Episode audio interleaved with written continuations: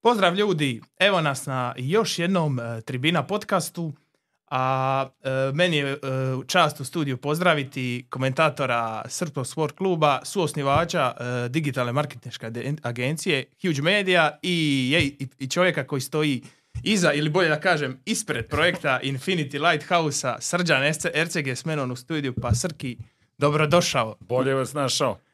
E, ja odmah, pošto smo mi već godinama u nekom mini kontaktu, e, da pređemo odmah na, na ti, tako će naravno. nam biti e, lakše sve skupa proći ovaj podcast. Pa evo, otkud ti u Zagrebu? Otkud ja u Zagrebu? Pa zahvaljujući tebi između ostalog. Dakle, svima koji su iz Hrvatske i iz Zagreba, koji su nam prošle godine kada smo prvi put nastupili na sajmu knjiga, rekli u Beogradu, a što ne dođete na Interliber? A, a mi smo rekli zato što smo zakasnili sa prijemom, jer nismo ni, ni, ni palo na pamet da idemo, znaš kao ideš na sajam i kad dođeš u Beogradu si non stop, na Interliber. Kao, ok, upisali ga ove godine u kalendar i rekli, stižemo i eto me u Zagrebu.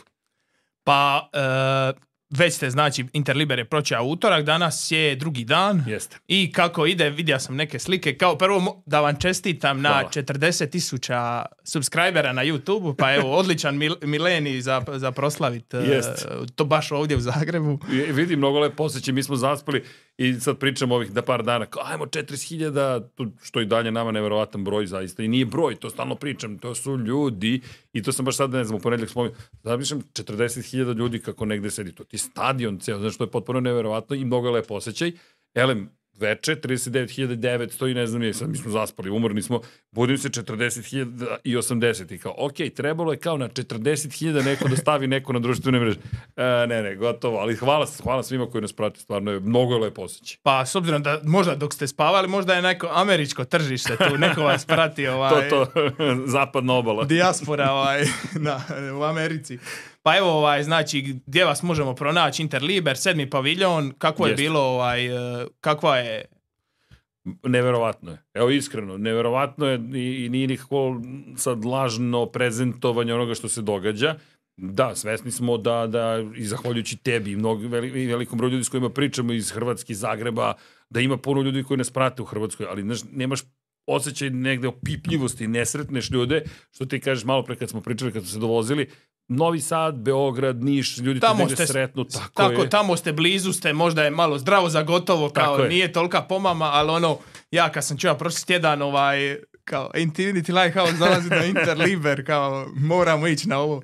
Ja baš imam, evo, zabavna anegdota, pošto inače idem s djevojkom na Interliber, sve go, ona, ona, ona govori kao, ma ne moramo ići ove godine, nema ništa zanimljivo, ovo ono, a ja svaki puka idem s njom, ja ono nešto malo šetam iza nje i onda gledam di su sportske knjige, autobiografije. I ja dolazim kući, idemo, idemo, idemo. Sad ja vodim. Sad ja idemo. Da, da, da. Da, pa vidim, mnogo je, zaista mnogo lepo osjećaj i, i super je. I ka- kada pos...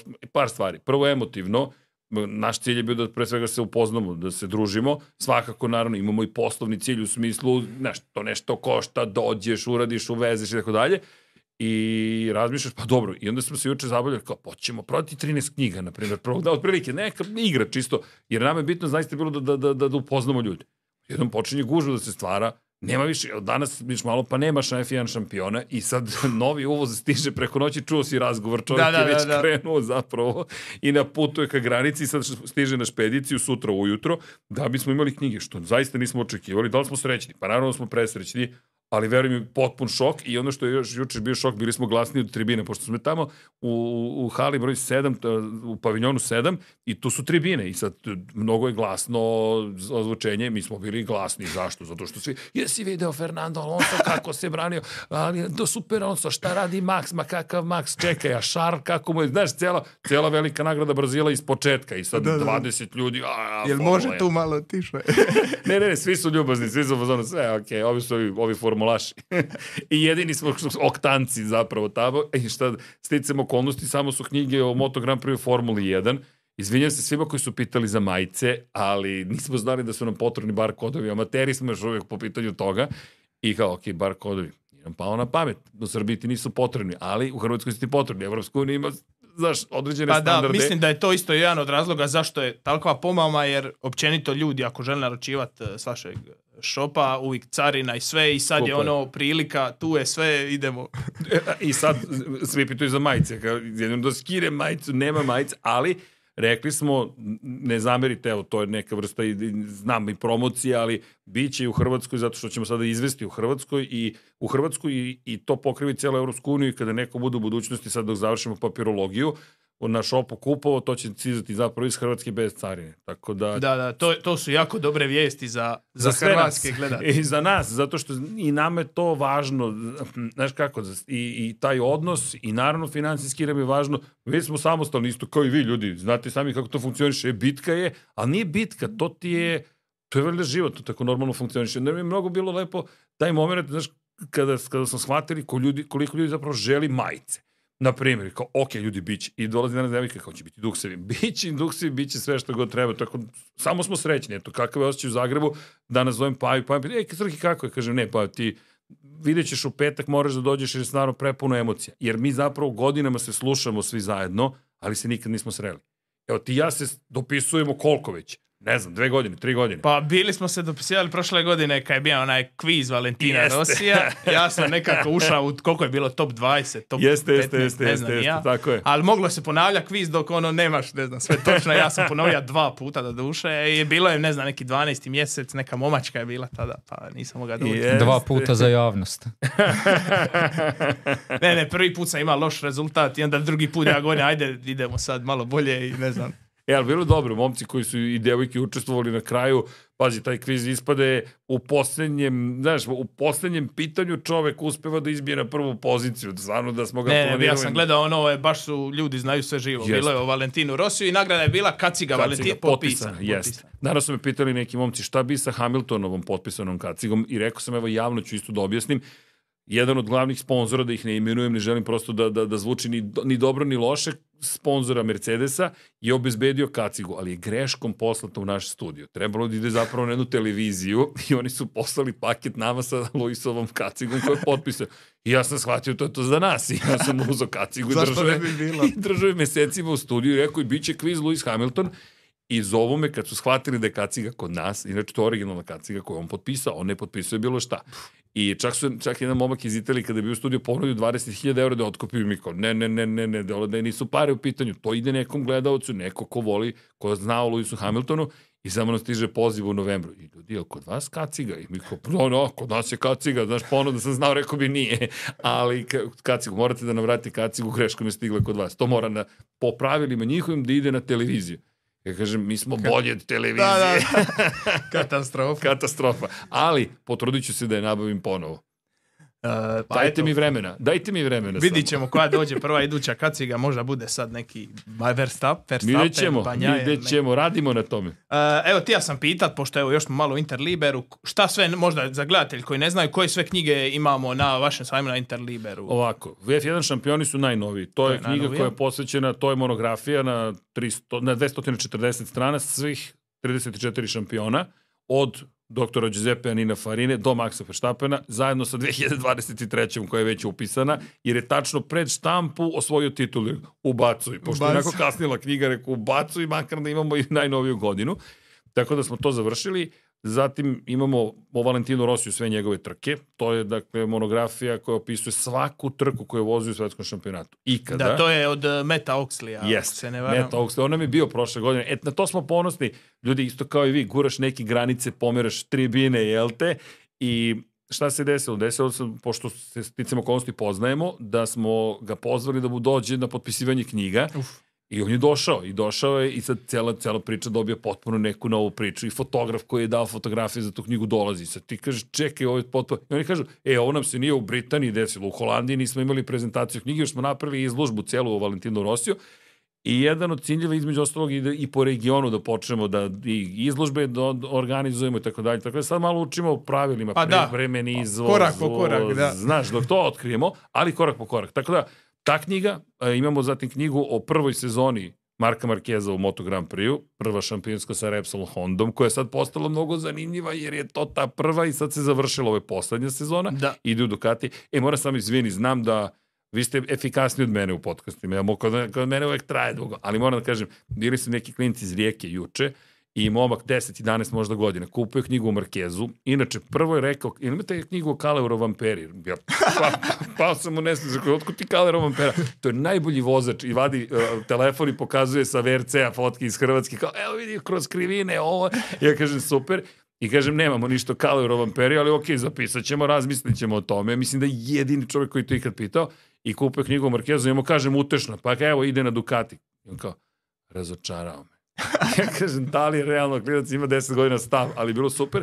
Ta knjiga, zatim Dejana Potkonjaka knjige autorske Sena, tu je crveno i crno Šumacher, to je knjiga o Mihajlu Šumacheru, Dekijeva, tako je, Put ka savršenstvu o Ayrtonu Seni, i imamo jedinu autorizovanu biografiju Kimira i Konena, neotkriveni. Nismo hteli nepoznati Kimira i Konena, nego neotkriveni, onaj, onaj koji još nije otkriven, I onda je neotkriveni Kimira i Konen, to je, kako on kaže, prva i poslednja knjiga koju ću da autorizujem u sebi. A, baš sam ti ja pita, pošto sam ja inače fan Kimira i Konen, a mislim Dobro. više nisam jer je u penziji, ovaj, nadam se da ću sutra naći tu knjigu. Koja najbolja knjiga ide, eto, Najbolji idu F1 šampioni. Dobro, to je sad najnovija. Pa. Nova je, zatim, zaista je to onaj klasičan što kažu englezi coffee table book. Prelepa je, fotografije su neverovatne. Paul i Enrika je, to su, to su, to je Bernard i Paul Enrika je, otac i sin, oni su inače kanadjani koji su čuveni u Formuli 1, oni fotografišu zajedno, nažalost otac nije više živ, ali porodica koja je fotografisala celu istoriju Formule 1, antologija u njihovim zaista zapisima fotografskim i to je jedina i dalje nezavisna kolekcija. Dakle, sve ostale su korporatizovane, sve ostale su veliki konglomerati medijski pokupovali. Porodica je i dalje ima svoje fotografije. I kada pogledate njihove fotografije, fotografije pričaju čak više od teksta. Morris Hamilton nema veze sa Lewisom Hamiltonom je pisao, to je čuveni britanski novinar i zapravo to su takozvana pisma portreti praktično, da su kratki portreti, opisi svega, ali je toliko lepa knjiga. Zaista, znaš, onaj moment zvuči gotovo banalno, ali toliko je lepa. Kad je uzmeš, ti gledaš, jedna fotografija Ayrtona Sene ti govori tako mnogo. Alan Prost u Detroitu, onda zgrade Detroita u pozadini, ono u McLarenu, crveno, belo. Znaš, ti, ti uzmeš i gledaš to, pa Mansell, samo vidiš oči kako mu se, čak ni brkove ne vidiš kako navlači i vidiš Williams Reno i razmišljaš, ok, to je neka istorija. E sad, svako nalazi svoju istoriju i pozdravio bih i ljudi koji su stari čak i od mene, ali bilo je divno što dođu i kaže, e, to je tvoja istorija, ajde da ti pokaže moju i okrenu 70. Kaže, ja ovo pamtim. Znaš, i onda gledaš to, pa onda dođu neki novi klinki, neki novi klinci, e, ovo je naša istorija, pa onda ko je Schumacherovo vreme, ko je Hamiltonovo i sada Maxovo vreme. I tačno je mnogo lepa ta veza između, kroz celu istoriju zapravo šta se sve dešava, tako da ona ide baš dobro iskreno, evo, kažem, stiže, nismo očekivali da rasprodamo praktično. Ne, mi sad... Kad gledaš, znači šest dana, od, od utorka do nedelje, Bukvalno. vi nakon dva dana je već ono... Nema knjiga. Da. I, i, biće ih, nemojte da brinete, već, već večeras, evo, već je, čuo si kombije već na da. putu, ali šta je, šta je, sad, sad možemo da kažemo loše ste procenili, gotovo sigurno, ali isto tako nije to lažna skromnost možda, možda do nekle, ali zaista ne znaš šta da očekuješ. I to je ta lepota što smo sada u Zagrebu, što znaš, mnogo ljudi sa svih strana, došli su neki momci iz Splita, daj se da ih ne ne znam kako se zove, ajde, ne bude da ih bez pitanja sad spominjem, i dolazi naša neka ekipa iz Splita koju smo upoznali kroz Lab 76 i donose mi poster bol na braču, svetionik koji je inspirisao da se zove Infinity Lighthouse, I ja se sećam, jer je to happy place. Gledam bukvalno mesto gde sam virio kao klinac, znaš, dođe brod porozina uplovi, ja gledam, znam moja mama koliko puta se hvatala za glavu, jer tu virim da li ću da upadnem dole u Elise. I oni mi to donose kao poster. I ti sad ta emocija, razmena emocije nestvarna i piše mazite se, pazite se, vozite račune na drugim Infinity Lighthouse kaže kupio sam prava da imaš, možeš da je staviš u studiju da emituješ. Rekao, Nisam znao za tu priču sa Bolana. Znači da. to je taj svetionik po kojem kao... Jeste. Odata je krenulo. To je neko moje mesto koje, mi smo kao klinci, brat i ja smo, pošto smo odrasli u Zemunu i sad Zemun i Voždovac, delovi Beograda koji su zajedno provodili, u to vreme si imao rekreativnu nastavu organizovanu i nas je škola slala u bol na braču sticam okolnosti. Kao ideš da poznaš u to vreme Jugoslaviju. Kao bol na braču se potrefilo. Sticam okolnosti, mama i tata moji su voleli bol na braču i mi smo išli onda, dođemo sedam dana ili deset ili dve nedelje sa školom osnovnom, pa onda još dve nedelje s mamom i tatom. I ja sam tamo provodio... Ljetovanja. Da, meni je to samo mesto iz detinjstva. Znaš, ne znam ja da li je to najlepša plaža na svetu, meni je Zlatni rat samo uspomena na mistral koji duva, kako se krijemo u šumi, pokrijemo se ćebetom, ne znam, jedemo, naš paradajz turizam, sendviče nosiš kao, t, t, nosiš, ne znam, frižider, pa tu jedeš, tu spavaš, pa onda odeš na drugu stranu gde, ne duva vetar, a onda kad si malo porastao, tata ti dozvoli, ne znam, možeš u talasa.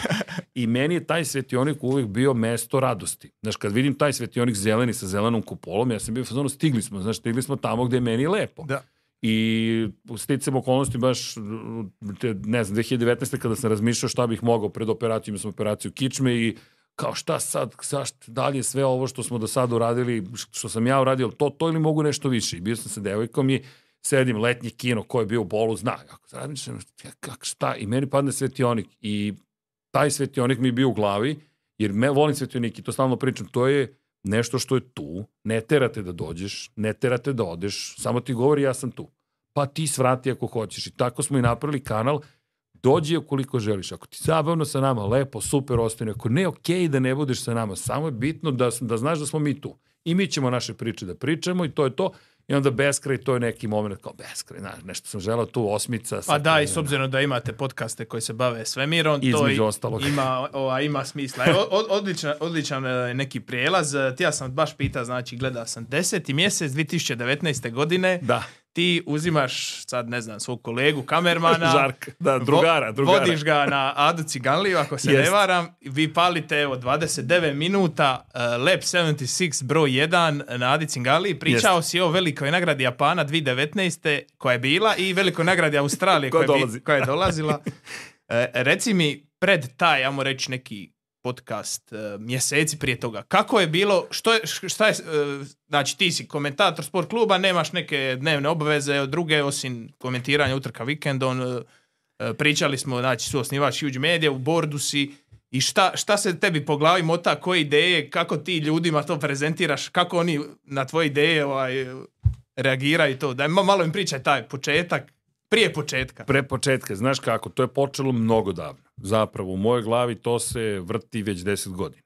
I u momentu kada smo mi počinjali da, ja kada sam počeo da radim kao komentator, ja sam inače radio kao novinar u sportskom žurnalu 2000, izvinjam se, 1995. godine. Imam zapisano. 18 i po godina sam imao kada sam počeo i nisam razmišljao o televiziji kao mediju. Bio sam prosto novinar pisanih medija. To je trajalo, prešao sam 96. u politiku dnevnu do 99. i onda sam izašao iz novinarstva, upao u marketing, tražio sam posao, prijavio se, zaposlio se u Direct Media, Huge Media je neki nastavak gde smo mi napravili svoju digitalnu marketinšku agenciju.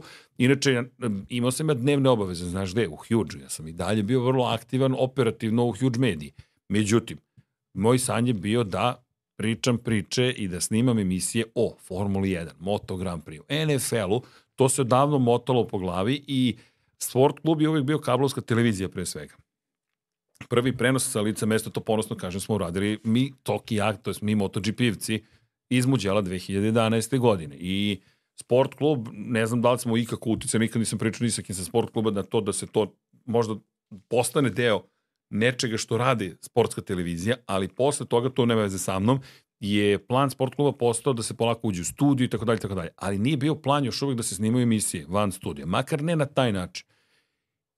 I meni je to nekako nedostajalo. Iskreno, baš sam puno razmišljao šta sam hteo da predstavim. Hteo sam da predstavim ljudima kako iza kulisa u padoku, kako izgleda jedan Valentino Rossi izbliza, kako izgleda bilo ko, Mark Marquez, Jorge Lorenzo, u to vreme su oni bili aktuelni. Da cijela ta priča kako to izgleda. Da vidiš, na primjer, ajde, ne želim da zvučim kao da ima veze s nacijom, ali iz mog iskustva veliki broj japanskih tehničara mnogo koristi duvan, puši se na sve strane, sad je to ukinuto, ali ti vidiš iza Hondine garaže, kao nema stresa, kako nema stresa, samo ih ne vidiš, razumeš, ali to nije zabranjeno bilo, jedino što je u pesak gasiš, u pesku gasiš cigarete, ja sam hteo sve te detalje da snim, šta mi dozvole naravno, i to se kopkalo, kopkalo. I knjige sam takođe hteo da radimo, ali veruj mi, nikad nisam pomislio da ćemo mi sami da napravimo izdavačku kuću, jer sam stalno pomišljao to treba da radiš sa nekim, to treba da radiš sa nekim. Ti si komentator, novinar, kako god. I to se tako motalo po glavi. I još jedna emisija mi je ostala u glavi, ne mogu da setim te devojke, ona je britanska novinarka koja je snimala zapravo priče iz Grčke, o grčkoj mitologiji. Ode na neko ostravo i ide tim sada zidinama i objašnjavati. Jer sad meni u glavi, nemaš ti nikakve e, efekte ali beseda je nešto što, to ni, citiram sad, ne mogu, parafraziram nekoga, ne se ko je to rekao. Ne, znam, Steve Martin je rekao, tvoja mašta je najveći motor zapravo, čega? Pa zapravo razvoj, ne razvoj, nego ideja, jer tvoja glava šta može da smisli niko ne može. I Da. sad dolazimo, ne znam, do role-playing games i tako dalje. Tebi neko nešto priča.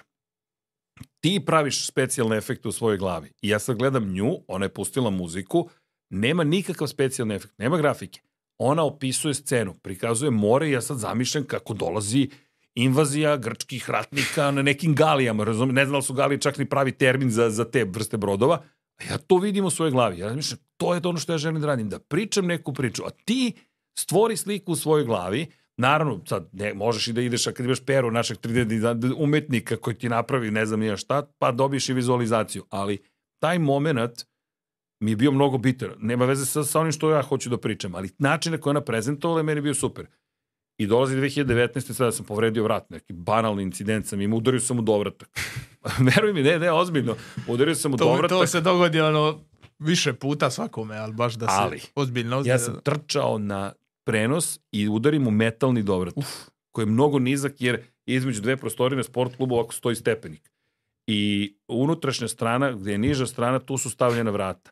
Što znači da su ta vrata za 20 cm zapravo niža. Ja sam trčao na prenos i zabodem toliko jako glavu, zvuči smešno. Meni je bilo smešno dok nisam dve godine kasnije otišao na magnetnu rezonancu. I rekli mi, diskovi su ti popucali, osušili su se, C5, C6, C7, mora da se radi fuzija, rad, rastu ti osteofitike, kičmeno i moždini. Za one koji ne žele da slušaju kako se to rešava, uzmu brusilicu i otvore vas i skidaju kosti sa kičmenog stuba, onda izvade vam diskove, stave kejđeve, spoje vas, dobiješ pločicu, šest titaniumskih šrafova, sačekaš da se, da se to sraste i to ti to. I sad u tom momentu ja razmišljam, ok, idem na nešto što je ozbiljan zahvat za mene, za, za lekara. Kaže, ja sam 2000 operacija ovih obavio, nema ništa brineš. Ja kažem, i dalje brinem, niste me utešili uopšte. I, I pogotovo što, znaš, opasnost, koja je opasnost? Da budeš kvadraplegičar. Pa normalno, čekaj, kičma je ono, Evo, živci. pomerit ću se s mesta, znaš, kao ko, da kucnemo drvo. I onda mi kaže sledeće, ali te otvaramo ovde, onda ćemo ti sklonimo glasne žice. Ja kažem, koja je tu opasnost? Pa da ostaneš bez glasa. Ja kažem, doktore, znači, kvadraplegičar koji ne priča, rekao, aman, rekao, stvarno je teško. I iskreno, hoću da pozdravim sve ljude koji se bore sa tim situacijama. Svaka vam čast, ja ne znam da li bih imao tu snagu koju ti ljudi imaju i želim samo da kažem da uživate u svojim životima i sposobnostima koje imamo. Pozdrav svima koji se bore sa takvim povredama. Jedan od mojih snova i hoću posebno da istaknem Wings for Life, to je Red Bullova fondacija koja se bori za lečenje povreda kičmenog, kičmene moždine, jer ona je ta koja je najosetljivija. I u tom momentu ti shvatiš, čekaj, koliko treba da vrednujem to što ja mogu da uradim ovo. Znaš, e, to ti ne prođe kroz glavu dok, dok ne prestaneš da dišeš, ne razmišljaš o disanju. Znaš ko, ti dišeš. To je normalna stvar. Osim kad se potopiš u vodu i Da, odjednom ne kad možeš da- roniš dole i onda panika. de, de mi je, znaš, i sad u tom momentu sve to prolazi kroz glavu, to mi je ostalo negde u pamćenju i zaista se nadam da ćemo mi nešto da uradimo po tom lečenje kičmene moždine meni od tog momenta isto postalo nek, mnogo bitno. Elem, ja sad razmišljam o svemu tome i kažem, čekaj, koji su mi bili snovi? Ovo mi je bio san. Tako da mi to sve Sve, bilo u glavi da. pre nego što sam krenuo, a to kako će publika nešto da vidi ili ne. Ja sam rekao, ja ne smem o tome da razmišljam. Ja moram da vidim šta ja hoću da vidim, ako bude publike super, Baš kao Lighthouse, ja sam tu, a Bukvalno, ali veruj mi, znaš kako, kad sam počinjao kao klinac u marketingu, stan, to sam malo prespominjao, meni to izgledalo kao šarena laža, kao neka vizija, misija, neka priča, čemu to služi. Onda s godinama shvatiš, čekaj, čekaj, čekaj, neko je zaista verovao u nešto. Sad, da li se to izvitoperilo s godinama ili ne, ja se nadam da se neće to desiti u Infinity Lighthouse-u, dođe ti situaciju da razmišljaš, čekaj, stvarno hoću da mi to budemo. I da to stvarno bude naša poruka i naša priča. Mi pričamo.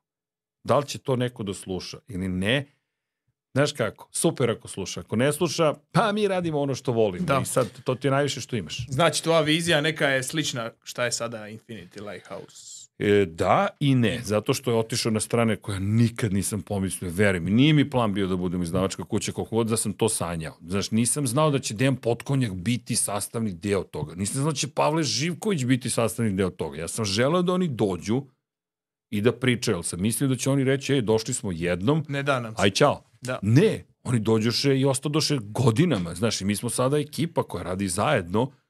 Objavili smo knjige Dekijeve. Meni je čast što smo to uradili. Majice, znaš, što spominješ majice, veruj mi, nije, pa, znaš zašto smo ih na, obukli? Pa zato što da ne reklamiramo nekog drugog i onda je krenula priča da ih kupimo. Nigde. Pa onda kreneš, aha, čekaj, ovo bi sad trebalo da napravimo. Pa onda napraviš shop, ej, izvini, ja moram da spo, evo, moram se zahvalim Zoranu Šalamonu. To je čovek, inače, kog sam ja upoznao preko nekog potpuno desetog biznisa, koji mi je rekao kako postižeš. U, mi smo završili sastanak, on je čovjek ozbiljan developer, I kaže, kako uspevaš? Šta? Da izdržiš? A on zna da šta radim sve i podcast. I on, ja te, te, te shvatam da postoje ljudi koji stvarno gledaju podcast. To je tipa januar 2020. Neki Pa ne, ja se sjećam da je on bio među prvim Patreonima. Jeste. Kad se si- Zoran- čitala, sjećam ali on nam je poklonio shop ceo. Možda to ne, ne, ne Znači, treba da on je napravio... Iz... On je rekao, vidim da se mučite sa shopom, što ti je bizarno za čoveka koji je vlasnik, jedan od suvlasnika digitalne marketinške agencije. Ali znaš kako to ide? Za sebe nikad nemaš vremena. Završiš klijentima sve, za sebe nikad nemaš vremena. I Zoran koji zove kaže, ej, ajde da vam pomognem. Ja, Zoran, ne mogu se zahvalim dovoljno i želim da ga spomenem zato što čovjek je car. I ne samo on, milion tako ljudi. Kao ti, na primjer. Kao ljudi koji nam se jave i pitaju nešto, pa nas inspirišu, pa nas vrati i tako dalje. Tako da, da li je ono što sam hteo jeste, da li je ono što sam hteo, da li je nešto više od toga, mnogo više od toga. Veruj mi, nije mi palo pamet da ćemo mi da radimo Waterpolo podcast. Ja nisam imao pojma da Paja toliko voli Waterpolo i da kaže, možemo radimo Waterpolo. Možemo, kako ćemo zovemo? Pod kapicom, pod kapicom, super, ajmo. Evo, došao je na momak i došao je specijalno da upozna Paju i rekao je, ja pratim pod kapicom, ili imate vi neke veze s tim, jeste vi ta Infinity Lighthouse? Mi imamo veze s tim, znaš. Tako da, kažete, otišao je negde da nisam ni slutio, nisam sanjao da ćemo mi sad da uzmemo prostor u gastro šoru, znaš, da ćemo, ne znam, praviti kafe, bar gde se gledaju trke.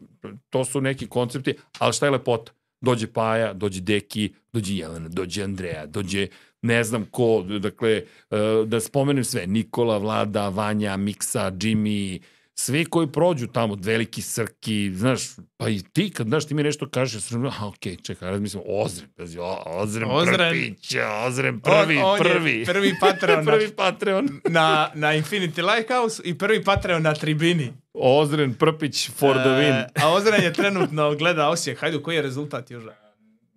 0-1 Za Hajdu. i mislim da je gotovo. Samo Znači, evo, slavi se u Splitu. 0-1 završilo. E, znam da, da Srki inače ne prati uvijek e, A veruj mi, stvarno ne protiv. Znači, zaj- zajednička stvar Ozrenu i Dekiju ovaj, da oboje navijaju za Liverpool, tako da onaj, mi zezamo Ozrena za Liverpool, ti, ti zezaš Dekija. Da, sve kako treba. Vidi, evo dolazi Deki sutra uveče. Mislim Dolazi da će u petak Ozren biti. sutra. Da, je, taman nek se sretnu u petak i nek diskutuju o Liverpoolu. Ne, ja, ja sam plan- se dogovara s Ozrenom da idemo sutra na Interliber, da posjetimo, da se javimo, tako da, ovaj, eto, ovaj, nadam se da... Eću, Tu sam ja, me- meni je avion u 18.45, dakle trebalo bi negde u 17.15 najkasnije da budem na...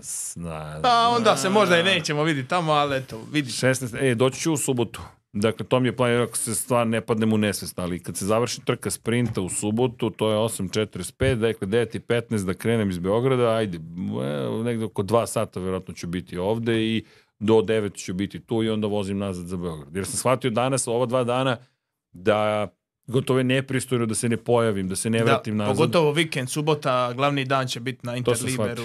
I nije u redu. Znaš, redko kad smo u prilici da dođemo. Ima puno ljudi iz svih delova Hrvatske. Ima puno ljudi iz Banja Luke. Znaš koliko ljudi je došlo sa svih mogućih mjesta gde, gde mi stvarno, ne, ne foliram se, smo bili kao, okej, nismo ovo očekivali, Direktno srećni vas, smo, da. super. Ne, vidi, znaš kako, mi to radimo i zbog sebe i zbog opet ta priča o svetioniku, imaš neki osjećaj odgovornosti, ako su već ljudi došli da gledaju, rekao sam ti, to je ko Da. Jordanova filozofija. Jel neko odvojio svoje vreme da dođe? Pa, neću da kažem da sam dužan, ali sam dužan. Da, Znaš, moraš nešto dati da bi ti se vratili, je. jednostavno, ovaj, Jednostavna je Slažem se. filozofija. I apropo te priče, izvini, Ada Ciganlija, nisam imao pojma šta ću da uradim. Ja sam samo rekao, ja moram da krenem i to je moj jedan prijatelj Dušan, koji je, koji mi je rekao, Srki, nemoj da zažališ za par godina što nisi uradio nešto što, što si nisi toliko... probao. Tako je. I ja razmišljam, to je bilo u Brnu, smo bili zajedno na trkama, a ja u bolovima, čekam operaciju, tam je, sad, tam je stvarno bilo teško, baš ovako sam otprilike sedeo i, i razmišljam, ok, moramo to. I onda posle te operacije neko ima šta, ma idem da snimam, niko ne očekivao COVID i šta smo imali, imali GoPro sa, ne znam, gimblom i znaš, kradeš, kraž, kradeš znanje. Ja gledam sad vašu opremu, kako ste nešto uradili. Znaš, da Joža je smo- veliki fanatik za opremu. Mi smo isto sve sami. To je to. YouTube, how to. How to, how to. Jedan fotić, drugi, treći, četvrti. To ti je to. I gledam sad kablove, aha, kao, ok, mikro HDMI dugački, gde su kupili ove dugački, znaš. To ti je to, znaš, kao neki, jer ne. Našle se da- dvije to ti duše. kažem. A ne, ali ja ga razumem, to je bol u duši, ti kao, znaš, kao mikro HDMI, onda neko dođe i uzme da ti ovako se igra sa onim kablovima. Ne. Ja kažem, odsjeću ti te prste, bukvalno, zato što... Jednom je korda psa doveo, ja sam ono, on se veseli, a ja kablovi. Znaš, ali to su te priče, ti krećeš i onda uzimaš znanje, pa smo Zoom H6 uzeli snimač, stavili XLR Da, imali mikrofon. smo i mi njih. Znaš, Da. da. da, vidi, jer to ti je, po, to je ono, go to uh, snimač, Da. audio recorder, Kako početi YouTube kanal? Da. Zoom H6, zašto? H6 Zato, legenda. zato što možeš da ga nosiš, i audio interfejs je istovremeno, ima spoljne mikrofone ako ti treba spoljni, ima phantom power, možeš kondenzatore da staviš, možeš i na činč da ubaciš, znači banana radi, sve radi. Znaš, to je čudo. Zoom H6, ljudi, evo ja ću da ih reklamiram, čudo.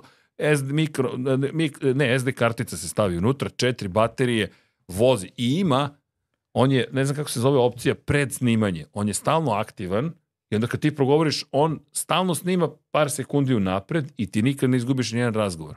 Ali on zvanično ne snima dok je tišina. Zvanično. I onda kreneš da pričaš, on snima. I Ne, kao- nešto ko Google.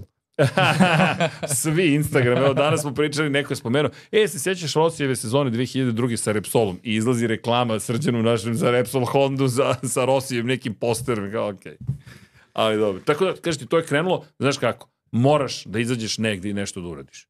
Jer inače ako čekaš, nikad nećeš uraditi. Zanima me, znači, imao si tri podcasta, tako vamo reći, Banka sam sa kamerom i kamermanom. E, Četvrti podcast je, nije nikad snimljen i onda peti podcast prvi put u studiju. Gostova je Maverick Vinales Jeste, prije početka sezone, ako se ne varam. jeste, I Posle to je bio prvi podcast snimljen u studiju. jeste. I to je bio početkom, znači drugi, treći mjesec, 2020. A, Prije april korone, ili znači, maj. Ne, ne, ne, to ti je već počelo. već je počela Već je korona. počela. Čekaj, korona je počela, nije održana nijedna trka, to je bilo Tako je, oni su, on je pričao o testiranju, on je sedeo takođe kod kuće u Andori i čekao. I, Da, i onda ti kao, ej, Maverick, vidi, nešto planira. preko njegovih ličnih sponzora, ajde, da, da, da, ajde ne, da ne spominjem, ali stvarno duga im zahvalnost i zapravo su nas oni pitali kao hoćete razgovor s Maverickom Vinjalac, ja ne razumijem tvoje pitanje, šta, mi- kako šta me pitaš da li hoću, naravno da hoću Naravno, da. razgovor. I onda mi je bilo, mnogo smo bili ponosni. Inače, četvrta je snimljena, samo nikada nije emitovana. Tako da ćemo to premjerno da pustimo. mora se. To je toliko šašavo. A to je ali- bilo isto u studiju. Ne. Pazi sad ovo. Treći, prvi sam snimio na suncu, ne znajući ništa o svetlosti. Pazi, vi ste sad, ovo je 5500, 600, 700 Kelvina, koliko je. Daylight popularni, ili tako? Difuzovan. Sad znam. Ti odeš napolje da snimaš na suncu. To je pakao za snimatelja. Zašto? Da li će da najđe oblak, neće da white balance, da li će da se poremeti. Ja to ništa nisam znao, to su meni ranije snimatelji. Govori, daj srki, stani, šetaš mi se između senki i sunca. Znaš, ali ti si tad ono, ko ja se šetam po padoku, vidi kako je dobar skadar. On kaže, nije mi dobar kadar, ubiću ti. Znači, čovječe, vrati se na mesto. Ali ti to ne znaš. I sad onda shvatiš, aha, kako šta ćemo sada da radimo? Zašto? Došlo oblačno vreme. Drugi, ako pogledaš onako oblačno Da, vreme, da, da, da, bilo je nešto šahovska, ili to je I jeste treći? šahovska tabla i drugi i treći su na šahovskoj Na tabli. šahovskoj Znaš tabli. zašto? Žarko više nije imao vremena da me snima. Nema Da ko sam. da me snima. Ja sam stavio onaj gimbal bop na sto, mikrofon isti ovakav držač otprilike, pri čemu, znaš, stavio sam ga, ali pošto je bio zapravo onaj u, onaj u koso, onda sam ga ja iskrivio, namestio i rekao ja ću sad da pričam i ja se ispričam i posle montiram. Sve sam, sve, sve solo, znaš, jer to su ljudi koji rade u huge mediji, imaju druge poslove i obaveze. I ja kao, ok, sve ću sam da uradim, ništa da brinete. Brđa i Žarko mi pomažu, Brđa smislio logotip. I Oni su isto, znači, i na u Huge Mediji. Tako je, tako. Oni su bili u Huge Mediji i Žarko je inače DJ Felonizi. Ako ga neko, ako ga ne prati, eto, zapratite DJ-a, Brđe se ocelio u Barcelonu, brati se Brđe. Žalim se, ne, Brđe je sa suprugom otišao i stvarno je car, spominjem ih zato što to je tako bilo zaista. I snimili smo četvrti unutra. To jest sam sam se snimio, ali šta je problem? Sad pada kiša na polju, Sve se ja nemam rasvetu. Ne znam ja šta je difuzovano svetlo, ne znam kako da izgubim senke na, na, na kod čoveka, ne znam ništa, šta je backlight, nemam pojma, ne mogu namestiti osvetljenje na kameri, imam GoPro, pa se boriš sa njegovim white balansom, pa onda dalje fisheye, nije fisheye. Snimim ja nešto i shvatim, neće ovo moći ovako. I bukvalno u tom trenutku, e tad mi se ovako, tum, samo lampica upala i rekao, ok, mi sada moramo da rešimo ovo i opet how to.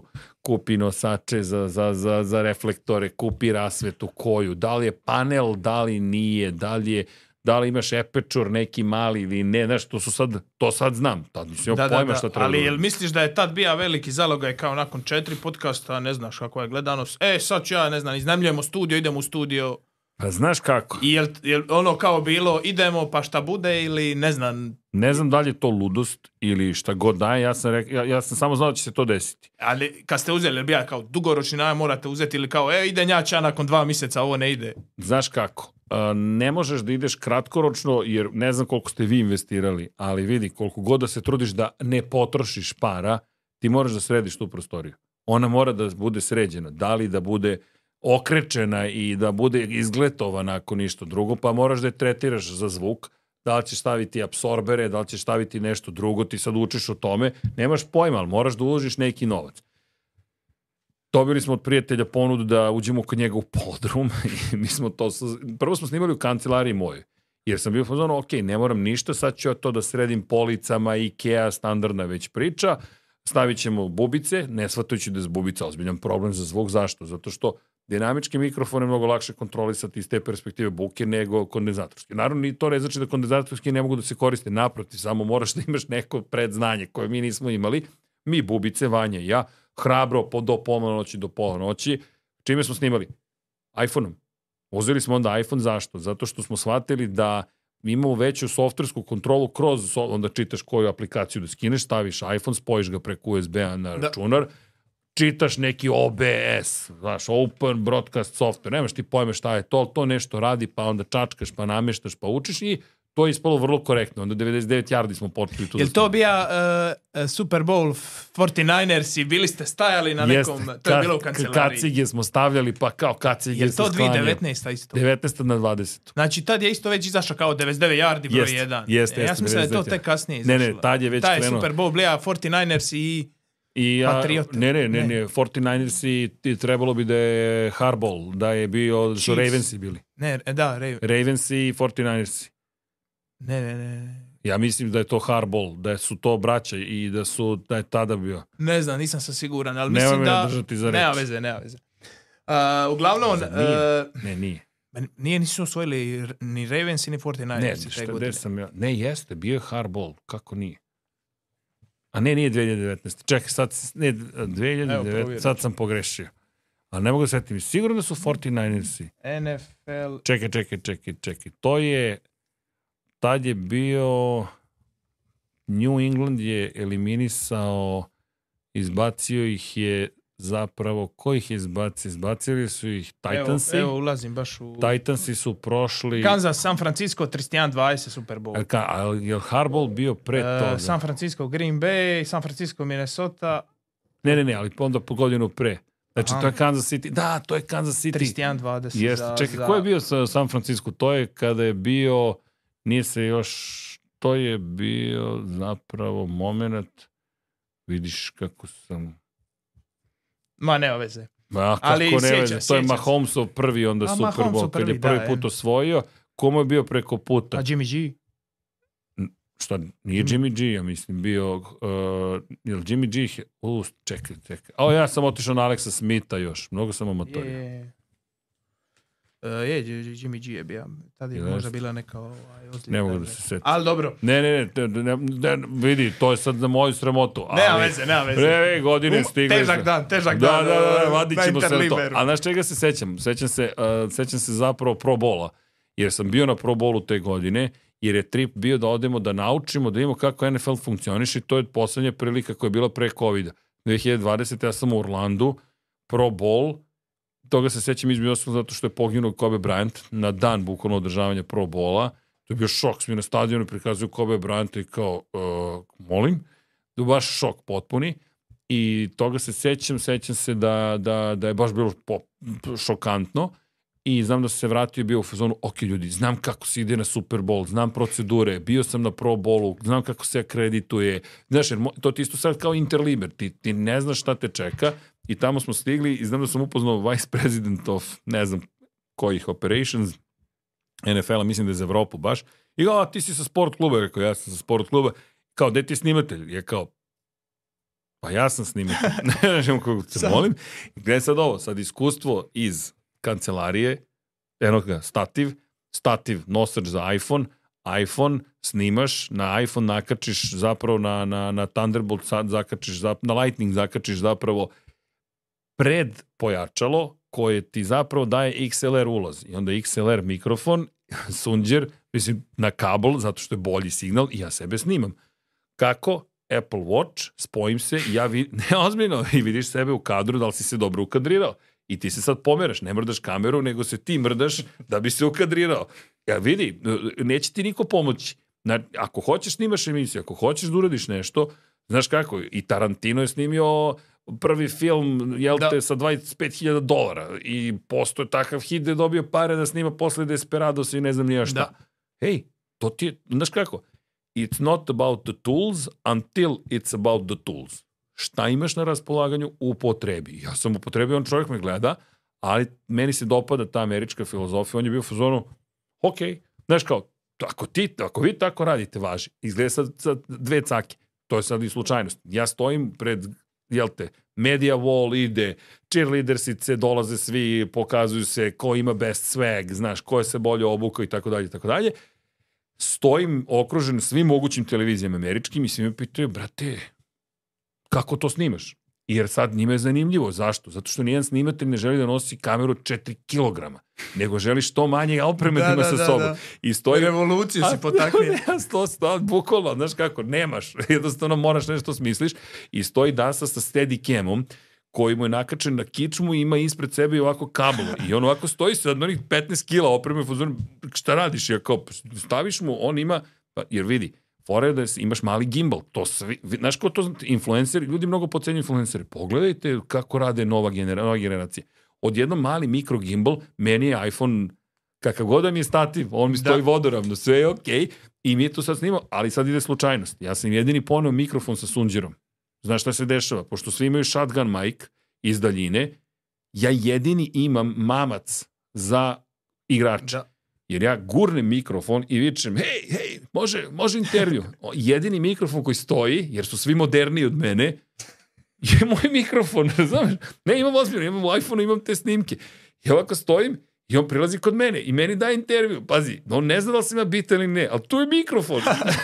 razumeš? I on priča u mikrofon, a ostali imaju shotgunove koji njega snimaju. I ja kao, čekaj, ali to ti je sreća. Znaš, sada ti kažem da sam ja bio pametan, ne znam tamo, ne znam, kad sam se pakovao, pa kao sad ću to da izvedem. Nisam. zaista nisam. E, I to ti priča Infinity, generalno svima nama, koji snimamo, da li podcaste, emisije, šta god da radimo, slobodni smo. Znaš, to je mnogo velika stvar. Svi smo de facto startupi, problem ti je što nemaš neki izvor prihoda da će neko ti odobri neki CFO, neki budžet, razumeš, nego ti moraš da zaradiš, ali ti si slobodan. I ono što je super, kada si u frci, znaš kako se snađeš? Znaš kako sam se snalazio? Dakle, za mikrofon, za baterije, Da. za ovo, za ono. Moraš se snađeš. I bilo je super i ono što mi se svedalo mnogo na, na, za razliku od evropskih borilišta, Am- Ameri to rade ovako, dođeš u šator, sve ti kažu koja radio frekvencija može da se koristi, ne može, na, polepete, sve ti ispregledaju, polepete nalepnicama i puste. Tebe niko više ne dira. Jer ti imaš nalepnice da si ti ispregledan. Da. I Samo ti možeš ulaz šetaj. di, di god A hoćeš. nema, e, daj mi ovde, ti mi pokaži ovde, kad to imaš na MotoGP-u. Ograda ovde, ovde, onde, ovde, onde, ovde, ovde. Pazi, to je pro ball. Znaš, ko je FBI security fazan? I ti se šetaš, ja izlazim na teren, znaš, po završetku utakmice. I sad ja gledam da li će neko da me zaustavi. Ne, ne, ne, I piše ti, jel ti ne veruješ? Ja, izveri, ja sam kao malo dete. I ja izlazim i onda stavio sam sebe, snimam, stojim, znaš. I super je osjećaj i onda se vratim i krene COVID. Znaš, mislim, to je... Ti ja sam baš se nadovezan na taj COVID. Znači, COVID je pokrenija e, jer se sve ugasilo, sve, znači, toliko je podcasta počelo izlaziti, podcast ovaj, Yes, podcast onaj, ali ja mislim da, ste, da je to vama čak pomoglo, vi ste bili timing taman prije toga, sve ste već bili spremni Jeste. i jednostavno, evo, Desilo ja sam među, mislim, među Jesi prvima, sigurno među prvima. slučajno sam vas otkrija, mislim da je prvi neki koji mi je e, podcast upamćen je baš sa Draganom Petković, to je Lab 76 broj 11. to, to je 11 I to je bilo ono, wow, prezanimljivo, ono cura neka obična radi taktike za McLaren. Ne znam, i ono, meni je bilo, ovaj kanal je super i ovo je bilo povezano kao Drive to Survive, Netflix, i onda Lab 76 i, onda kao ono po, postane fanatik Formule 1. Ja motore nisam toliko puno gleda kad sam počeo slušao ono sve vozače naučiš ono jer ono o, o svakome kad, kad slušaš, vas uvijek je ono ko da, ko šta si ti rekao, osjećaš ko da si tu i onda znalo mi se često goditi pričaš o nekom trenutku ili na 99 yardi i odmah googlaš kao, Ok, to, je, to vidiš, nisam znao, to je mnogo lepo, sad hvala. kao ono ideš vidit šta se zapravo desilo da, vidi, da, da vidiš kao koja je to situacija o kojoj pričaš, da malo je vizualiziraš, kao možeš sebi vizualizirati, ali baš da vidiš šta se dogodilo. I E, tako. to je mnogo dobra stvar. Vidiš, sad si mi otkrio neku novu dimenziju za koju nisam znao ni da se dešava. To je, to, ali to jeste poenta. Znaš, mi pričamo, opet to je naša neka perspektiva, naša neka uspo. Evo sad ja ne mogu setiti ko je bio Super Bowl. Znaš, mislim, sad ću da sedim i da, čekaj srđan, ja gledamo sad sve Super Bowlove posljednjih 10 godina. Zašto? Zato što takav sam. Ali poenta je da, da, da znaš, to što se desilo s covidom, Mislim da je da, taj timing sigurno. Pazi, ja ne mogu, nemam dokaze, ne mogu Znači, ti dam uz podatke. vaš ono entuzijazam i sve da je taj timing bio ono, jer ljudi leže doma, nemaju šta radi, izleti ti neki podcast, nastaviš, gledaš ga i... Otprilike. A s obzirom da, da se zna da vi ono, u koroni se može napraviti od ničega nešto. Vidi, u tom momentu, da, da, mislim da je pomogao da zapravo to što si sad rekao, da ljudi shvate da ne mora da bude, znaš, klasičan TV studio ili da ne znam šta i da je u redu. I e, korona je donela mnogo lošeg, ali ako mogu da tražim nešto pozitivno u tome, donela je to da ti zapravo možeš da snimaš kod kuće nešto i da ljudi kažu, ej, okej je što scenografija nije savršeno zategnuta, to je čovek neki koji se bori protiv nečeg mnogo težeg i goreg, nego sada razmišljamo, e, scenografija ti je loša. I ti kada pogledaš produkciju i NFL-a i CBS-a i ne znam, velikih američkih kuća, njima niko nije imao backlight na početku. Niko nije imao čak ni dobru kameru. Oni su učili šta da rade. Znaš šta je ironija? Mi smo znali, sad kao gikovi i kao ljudi koji su se snalazili, bolje u tom trenutku koju kameru da upotrebi. Naravno, oni te sustignu vremenom, vrlo su inteligentni, poslovni su, imaju resurse, a nije samo u resursima, nego u njihovoj želji da to bude bolje. To je ključno. Ne, ne kao ja nemam, pa imam pare, bilo bi bolje. To je no, onako, jedan bez veze izgovor. Čoveče, snađi se, uzmi telefon, znaš, svi kupuju telefon, a kao nemam, pa to ti je Full HD kamera, u najmanju ruku. Da. Snađi, iskoristi je. I sad, šta se dešava? Slušalice u uši, pa su i onda oni skontali da moraš da imaš audio interfejs. Mi smo znali, zato što ne smeš da imaš loš zvuk. Pazi, e, sve, sve može da ti prođe, ali ne loš zvuk. Da. Loš zvuk će te uništiti. I to nisam ja rekao, ja sam to gledao Da. i ne, neki momci, klinci kao, e kao, slušaj, slika, to će i da prođe. Slik, slika mobitel, zvuk mikrofon. Zvuk mikrofon, to naš mora, mora da bude ozbiljan Da, jer majk. to kad počne Kad škri, krene- škripat, ništa gasi, idući. E, Bukvalno. I onda smo, znaš, to nam je, to, e, tu smo malo ovako bili fetišisti, ali znaš šta se još desilo? Moram spomenjem Nebojšu Višković i Ivana Govedaricu. E, I njih sam pratija, Slušaj, to je bizaran moment gdje oni Mislim, dolaze. Slušaj sad ovo, ja sam snimio, sve kreće od Ade Ciganlije, ali mnogo je važan taj moment. Ja da to nisam snimio, oni ne bi videli šta sam uradio.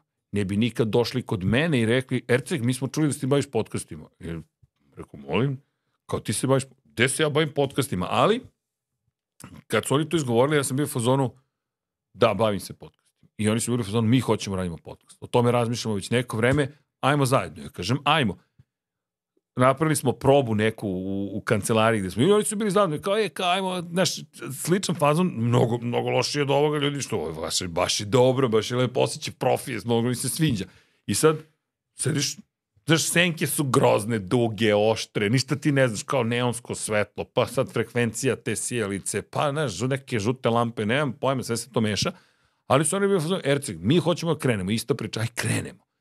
I ja sedim i razmišljam, ljudi, aj mi dajte par meseci, bit će pre- top. bit će to. E, me, e, baš evo, sorry sad te prekidam. Meni je bilo ponedjeljkom Wish and Go, u pozadini, ne znam, teniski reketi, To, to, ovo, to, ono. to, to. Utorak, Formula 1, u pozadini, e, kacige i sve. I onda me ja, jel oni ovo svaki dan mijenjaju? Da. Znači oni, ja ono gledam, jel moguće da oni sad mijenjaju za ovaj podcast iza sve što stoji i ne znam. I ja ono gledam, stvarno ono, Da, da, da, ali vidi, to ti je, ni mi nismo hteli, bili smo u fazonu, ne, jedno kad namestiš, ne dire, čovječe, hoću zašto? Zato što nas nema 50, nema nas 15, nego kao, znaš, da, zato što, ne, ne možeš, ne, moraš, moraš, moraš da se po- potrudiš i njihov producent Matke baš se potrudio i Vanja, Pixi, ne znam, Irena, cijela ekipa. Znaš, stvarno smo se trudili oko svega, ali zašto ih napominjem? Zato što su ti ljudi uneli svoju energiju, svoje neke ideje, oči u sve to i zajedno smo to stvorili. Znaš, Matke je osmislio bio, e, Erceg, ja mislim da treba bude ova pozadinska boja. Ok, Matke, nemam pojma. Dolazi Pixi, koji u tom trenutku nema šta da radi. On je nekad bio producent, glavni producent Eurosporta. Nema šta da radi čovjek. U COVID-u nema, on samo sad čeka kad će da prođe. Kaže on, e, sad ću da zovem drugara, koji inače direktor fotografije u Dubaju, koga mi ne možemo da priuštimo nikada. On radi projekte, znaš, za koje marketinške agencije? U Dubaju. Pazi, gde, gde je lova. Mislim, Da. stvarno, znaš, ko možemo se lažemo, ali Emirati zaista plaćaju te poslove. Sve plaćaju. I ako stojim, i on dolazi kao, e, kao u Beogradu, samo doći ću da vam pomognem. I on sad te uči kako da odvojiš belo svetlo od žutog, toplo, hladno. On, a stvarno sedi kao guru ovako. Čekaj, ovako, sad mi zatvori ova vratanca, ovako, ova, šta smo imali, on je s tim napravio čudo. Znaš, onda ne stoji neka Mercedes, ne stoji Mercedes o peškir, on kaže, daj mi, daj mi to, treba mi nešto crno. I onda stavi taj peškir zapravo između prednje rasvete i zadnje rasvete, kaže, jer će sad ovo da stane ovde i padaće ovako, a ovde počinje drugo svetlo. Sam mi kao, o, O čemu ti pričaš? a ti učiš, kradeš znanje, kako služiš, kao, ok, to ono što sam sanjao, on ti namesti rasvetu koju smo bili, ne diri nikad više. Ovo nikad više nema neko da je dirao. Pazi, od neonki je pravio rasvetu, a to ti je genije koji zna, to ti je znanje. I sad mi dođemo u situaciju svakom čas. Znaš, ja gledam šta ste sve radili, a, respekt. I sad, ti to učiš. Dolazi Viško, dolazi Govedarica, oni imaju neke svoje zahteve, uslovno rečeno, i oni sad ti imaš odgovornosti prema njima. Hajde da bude bolje. Ti naručuju neke kamere, kamere nisu stigle. Zašto? Japan je zatvoren. Nema. Ali, drugar naš iz Comtrade-a, inače, nam je postao na poklon tri GoPro-a. Ej, nakačili GoPro-ove, stigla nam jedna Alpha Sony, to nam je ono kao glavna otprilike i sa tri GoPro-a i onda sam, ne znam, našao kod Novog Sada, momak na kupujem, prodajem je bio, za ono stavio neku polovnu Alfu i ja trk kod njega, kupuj, vraćaj se pre karantina u Beograd, kupili, stavili drugu i kao sad i Viško ima dobar kadar i Govedarica A ima ja se dobar sjećam, kadar. u početku je Đoković je bio među prvim podcastima. E, a to je ludilo. Opet dolazimo do covida. On je u Beogradu zatvoren. Ne, Da, ne može nema da dođe. di prilika da dođe. Zove ga Viško i kao, hoće, hoćeš da dođeš. Pazi, to je sad ti ja kao, e, kao, Toni, hoćeš dođeš. A o, e, globalna zvijezda. vidi, dolazi ti sad. A bio ti je Maverick Vinales sedam dana ranije. I ti sad, to je sve potpuno besmisleno, ali to je zapravo, moja teorija, jedino smisleno. Jer je to toliko nemoguće da je jedino moguće. To, je- to je moje razmišljanje. Ali Da. vidi, da mi nismo otišli na Adu Ciganliju, da mi nismo rekli, aj kupimo tu opremu. Pazi, svi su nam rekli, to je budalaština, to je glupost, to se tako ne radi. Imaš, ako neka poruka koju bih poslao, ljudi, verujte u sebe. Ne, nemojte da verujete do toga da uništite sebe, svoju porodicu i svu uštećevinu koju ste ikad imali i onda kao, ja, propao sam što sam zasteo nešto da radim. Da. Ne, to je ludost. Ali, verujte u sebe, gurajte priču i, i, i, i, i niko možda ni ne govori zato što želi nešto loše, nego zato što su i sami uplašeni, nesigurni i onda ne razumeju novo. I onda beže u sigurno. Znaš, Da. bežeš u sigurno. I, Comfort znaš, zona. je majka. Majka. Da, te si tamo, e, ja znam kako. Znaš, jednom naučiš nešto i ti se, i ljudi ne vole se mrde. Ja gledam vaše kamere. Pazi, ovo su sve kamere koje pre pet godina bi vas neko rekao, šta ovo da snije, šta, ovo ništa ne valja. Sada? U čemu je problem? Niko to ne postaje kao pitanje. Nismo sticam okolnosti išli na Sony. Vi ste na Lumixu. Sve to super, ljudi. Kao, znaš, dalje ovo ili dalje ono ili ono. To ti, Da sve, jel ti radi? To je jedino pitanje koje imaš. I to ti to dalje dobar objektiv, da li se lepo slaže, da li si složio boje, itd., itd., itd., koje je, dalje zoom, dalje fiksni, šta hoćeš da postigneš. Point je u sledećem. Imaš neku svoju viziju, tera je. I mi smo terali sa alfama i znam da su nam dolazili ljudi sa klasičnih televizija. Šta je bila moja vizija? Ja sam hteo onaj bokeh efekat, to je japanska reč, gde ti imaš zamagljenu pozadinu, a oštar ti je kogod da ti sedi Da. u kadru. To je sam, ja sam patio za time, hoću filmski da nam izgleda. I čovjek mi kaže sa televizija, to se tako ne radi. Ja kažem, a gde se ne radi? Pa kao na TV-u, to su pravila, to se ne radi. Ja kažem, super, ovde se to radi. Zašto? Zato što smo mi Zato Infinity. Lighthouse. Tako je.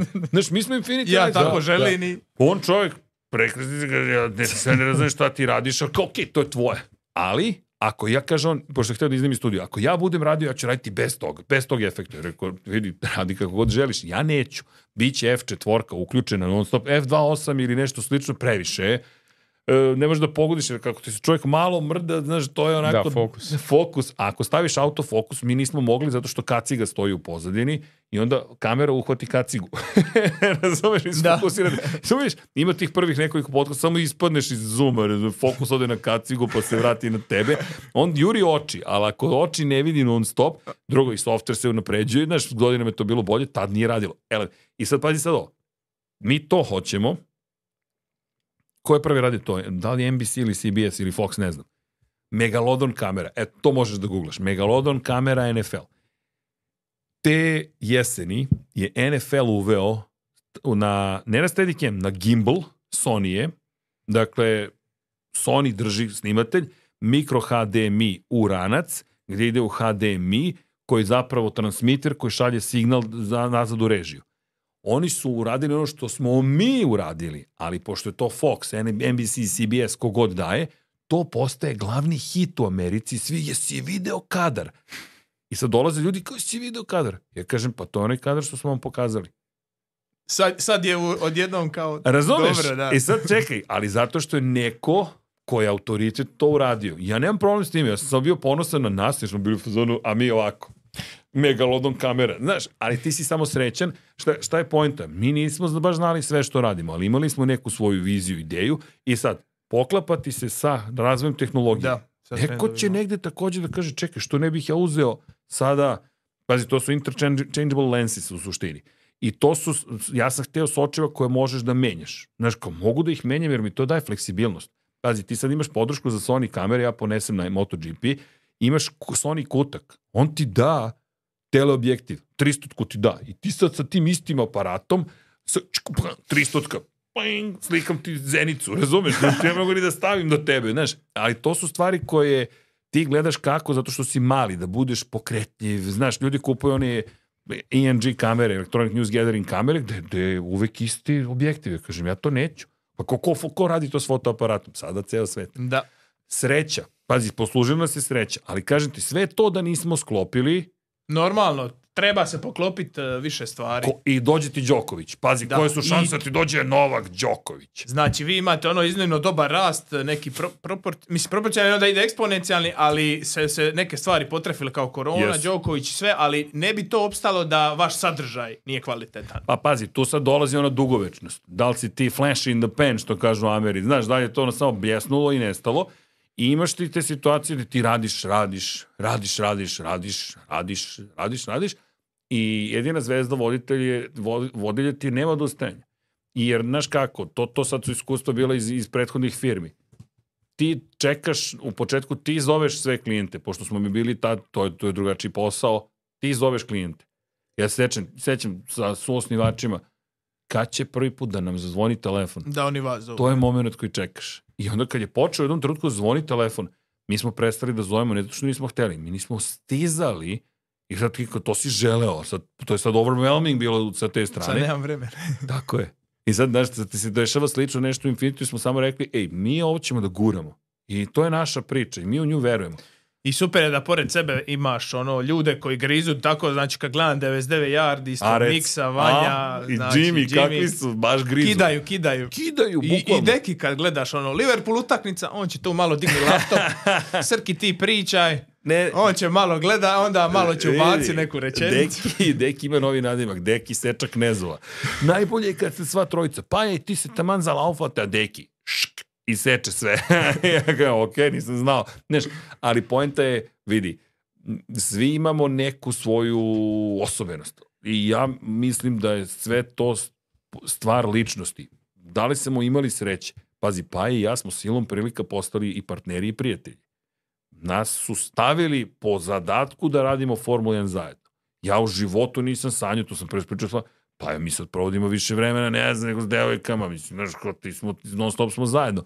Ali vremenom ti upoznaš čoveka i pazi, to su već naše neke godine kada smo dosta formirani, znaš, sa 35-6 godina mi počinjemo da radimo. I to ti je početak. Dobro. I ako ti se neka osoba nije baš sjela, nećeš ti sad baš to trpit. Pa, e, ali imaš tu drugi problem. Ti voliš Formulu 1. Nemaš opciju. Da, Ili radiš s njim ili ne radiš. ne radiš u... I, znaš, kao, izaberi. Sad, to je sticaj okolnosti srećnih da smo mi neku hemiju našli, znaš, i to je bio proces za nas dvojicu, jer drugačiji smo i karakteri. Ja sam... Pa ne, ali odlično se nadopunjujete sva tri i ono... A- ali pazi sad šta se tu desilo. Mi smo, naši prenosi su, moje mišljenje, postali kvalitetniji kroz podcaste. Jer smo mi sada počeli da imamo to ping-pong u samom studiju i kao, kao... Naučili ste taj ping pong i kad sjednete tamo i ne treba ono, ej, kad ja onda ono Nema. pogledavanja, nego o, imaš osjećaj. Ma vidi, mi se osjećamo se. Ima, ima onaj moment, znaš, kad se pogledamo, na, na šta mi radimo? Ne, ne upadamo, trudimo se da ne upadamo reči. Neki put nas ponese situacija, ali fora je više, digneš prst. I kao, i, i vidim nešto. I sad, Paja, kad vidi da sam digao prst, on zna da sam nešto video, i, ali ne prekidam ga, nego on završi rečenicu i prebaci mi lopticu. I onda žš, i vratim mu što brže lopticu, jer ne želim sad da prekinem njegove misli. Da. Isto i on. Znaš kao, Srki, kad se ja zalaufamo, samo mi da signal, ej, vidim nešto. I onda, znaš, ti se dobacuješ praktično. Jel ono praktički ti možeš napraviti neku možda awkward pauzu, neugodnu, a on ne zna šta će reći. Ovako on je kao spreman. Stalno smo spremni. Ali to ti je sad vežba, znaš, to ti je sad i da radiš nekim deset godina, to ne podrazumeva da ste napredovali, ali ako pričate, ako radite na tome da napredujete, ja, moje mišljenje ćeš napredovati. I to, Da. je, su, to je mnogo pomoglo, ali kažem, Miksa, Jimmy, Vanja, to je opet splet okolnosti. Ja sam njih upoznao na sport klubu. Vanju sam upoznao kao klinca, on je dete, ja ga znam kao malog. Ali ja sam nekako uvek u njemu video nešto što sam smatrao, ovaj dečko, ima ga, ima nešto u sebi i moj trip bio da Vanja nekako dobije ispunjenje svojih snova. Pazi, to je sad Ali šta je on radio na sport klubu? ništa na sport klubu. Ne, ne, pazi, ja sam Aha, i, klinca. u- kao klinca. I on je dolazio na sport klub da nas gnjavi. Svaki Super Bowl dođe ti Vanja srednjoškolac, baca loptu kroz sport klub. Razumeš? I sav u teretane, pun, znaš, adrenalina, svega, testosterona, mikro... Dete, nama je ovo sedma smena, aman, znaš, kao, da, on, da, ko će da baca loptu sa mnom? Ali ti vidiš energiju njemu i vidiš da on izgara za nečim i onda se stvori Infinity Lighthouse i on je i radio probu, ja mislim, za sport klub, ne, nije, to je opet Vidim COVID da sad došao. radi za arenu. Sad radi, jeste, sad je na areni. Vidim i izbacuje ovaj weekly ovaj power rankinge, Vidi. totalno je u tome. Us, Tako, a to je on. podrška za Vanju. Razumeš, tako je. I onda sad Infinity Lighthouse ti daje mogućnost kao, ko će da radi 99 yardi? Pa kao, radi Jimmy Mix, ok, ali kao ko je, hoćemo i četvrtog, hoćemo. Ko će bude četvrti? Vanja. Što? Zato što je deo Infinity Lighthouse. Pazi, on je sada otišao dalje. Znaš, on Počeo je, ovako iza kamere, ne, nešto pripomoći, sad je on vodi je, jedan na jedan, vodi... razumeš? E, 99 Ali, zar to nije divno? I meni je to, meni je njegova priča mnogo lepo. Pazi, mi smo se svađali. Vanja, čekaj, ne tako, stani. On kao, ne, Srki, sad ću da ti pokažem. Sad, ko je u pravu? Vi, gleda Nekad sam on, on, onu svađu, ja. jedno je bila... Bila je jedna, o, jedna, sam ja izgoreo, to sam ja bio ono, E, ne znam točno o čemu ste pričali, ali bilo ja gledam, je li ovo Srki ozbiljno? ne, ne, baš sam, ne, ne, ima neki trigeri koji me pogode redko, ali on je, ba, ali Banja ga je baš pogodio, onako, da. Da. trojka, ja kažem, mm, tamo, ne, ne, znaš šta, znaš koje je moje jedino, kada je bilo od meni ili nekom sagovorniku, ako osetim da neko pokušao da nametne stav, ja tu imam baš ozbiljan problem, tu sam neprijatan, jer to mi je jedna od najružnijih stvari koje može da se desi. Sad, Vanja to ne radi, ali Vanja upao u zamku, moje mišljenje je samo, njegovo je sigurno drugačije, toga da on to nesvesno radi. I da te tera da ti promeniš svoje mišljenje. Sa fazoru ne. Znači, tu ti je ono hard no. Znači, nemaš šanse da ti to dozvoli. Zašto?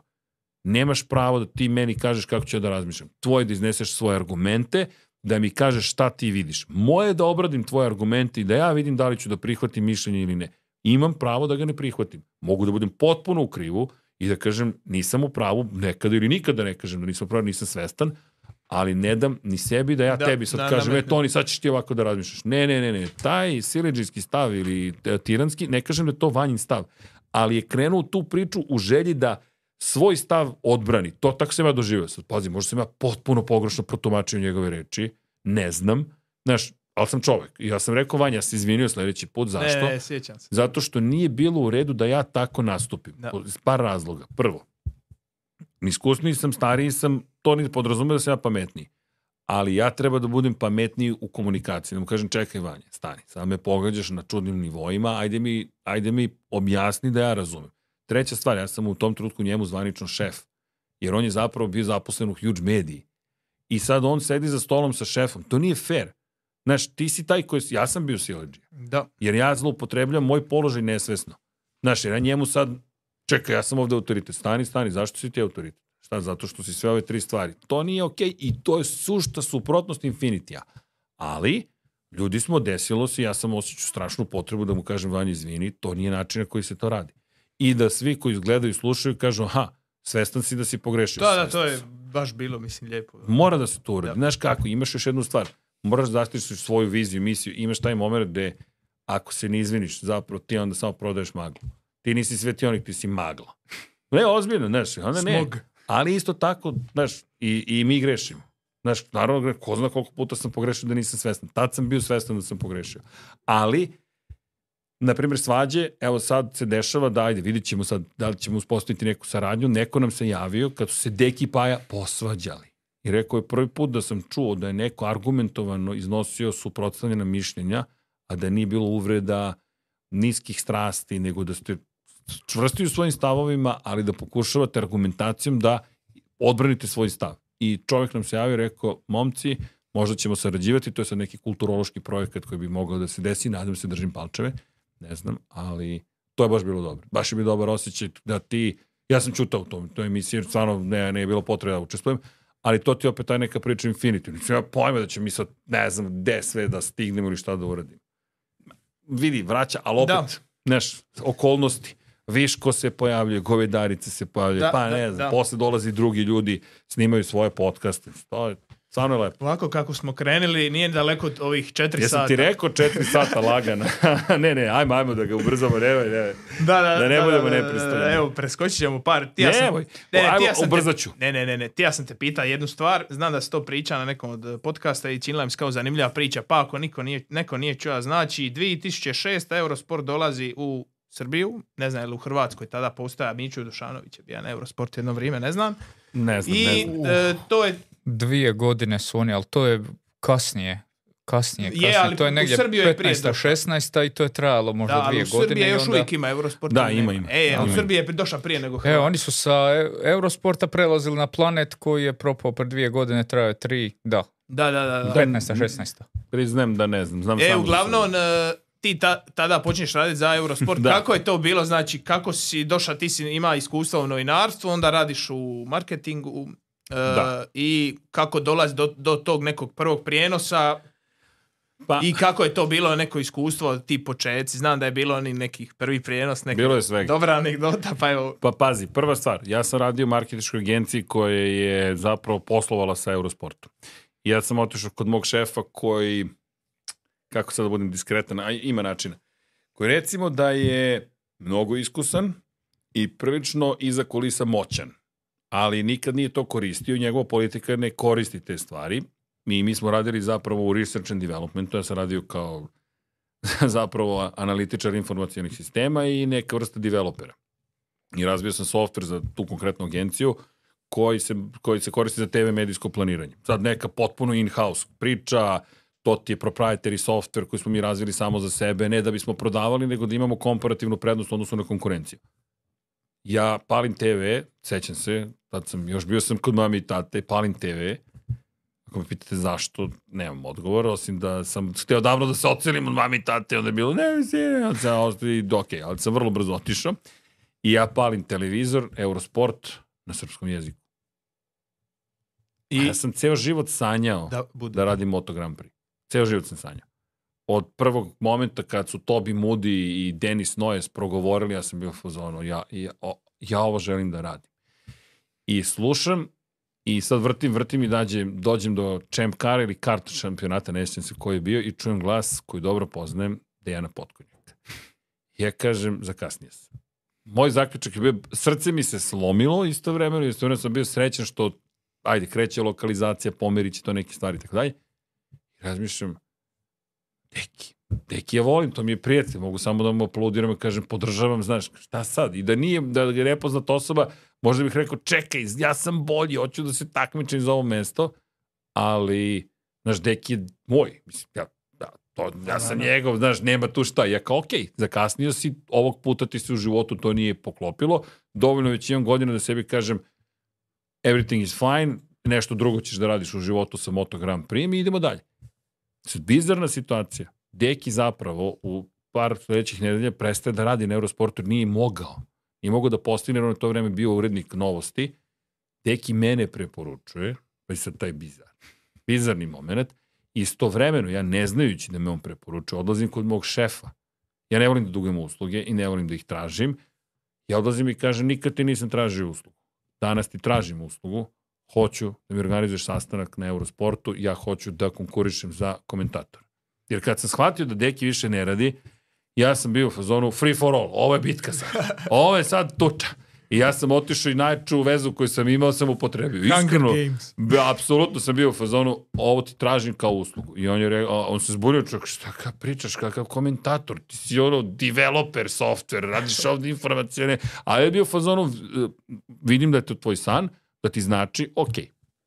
I on mi je organizovao sastanak sa Pixijem, kog sam već spomenuo, koji je bio Da. producent u to vreme Eurosporta, I on me angažavao i to često pričam sad u poslednje vreme. Pitao sam ga sad pre par godina, to kad smo radili, kad smo stvarali Infinity, kažem, Pixi, a te pitam što si me angažovao?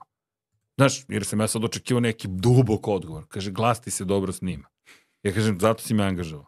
Ništa znanje. Kaže, ne, nije me to zanimalo. Dobro ti se snima glas. Ovo sam znao da ćeš naučiti. Da. Pazi sad, to je opet sreća, nemam ja pojma da li je to istina ili nije, to je bilo njegovo mišljenje. Ja dobijem priliku na Eurosportu, tako sam došao na Eurosport i prvi prenos je bio Champ Car, Katrin Leg imala ogroman incident, mislim da je bio Michigan, ako se dobro sećam, i nismo znali da li je preživela. A ja zbunjen ništa nisam znao.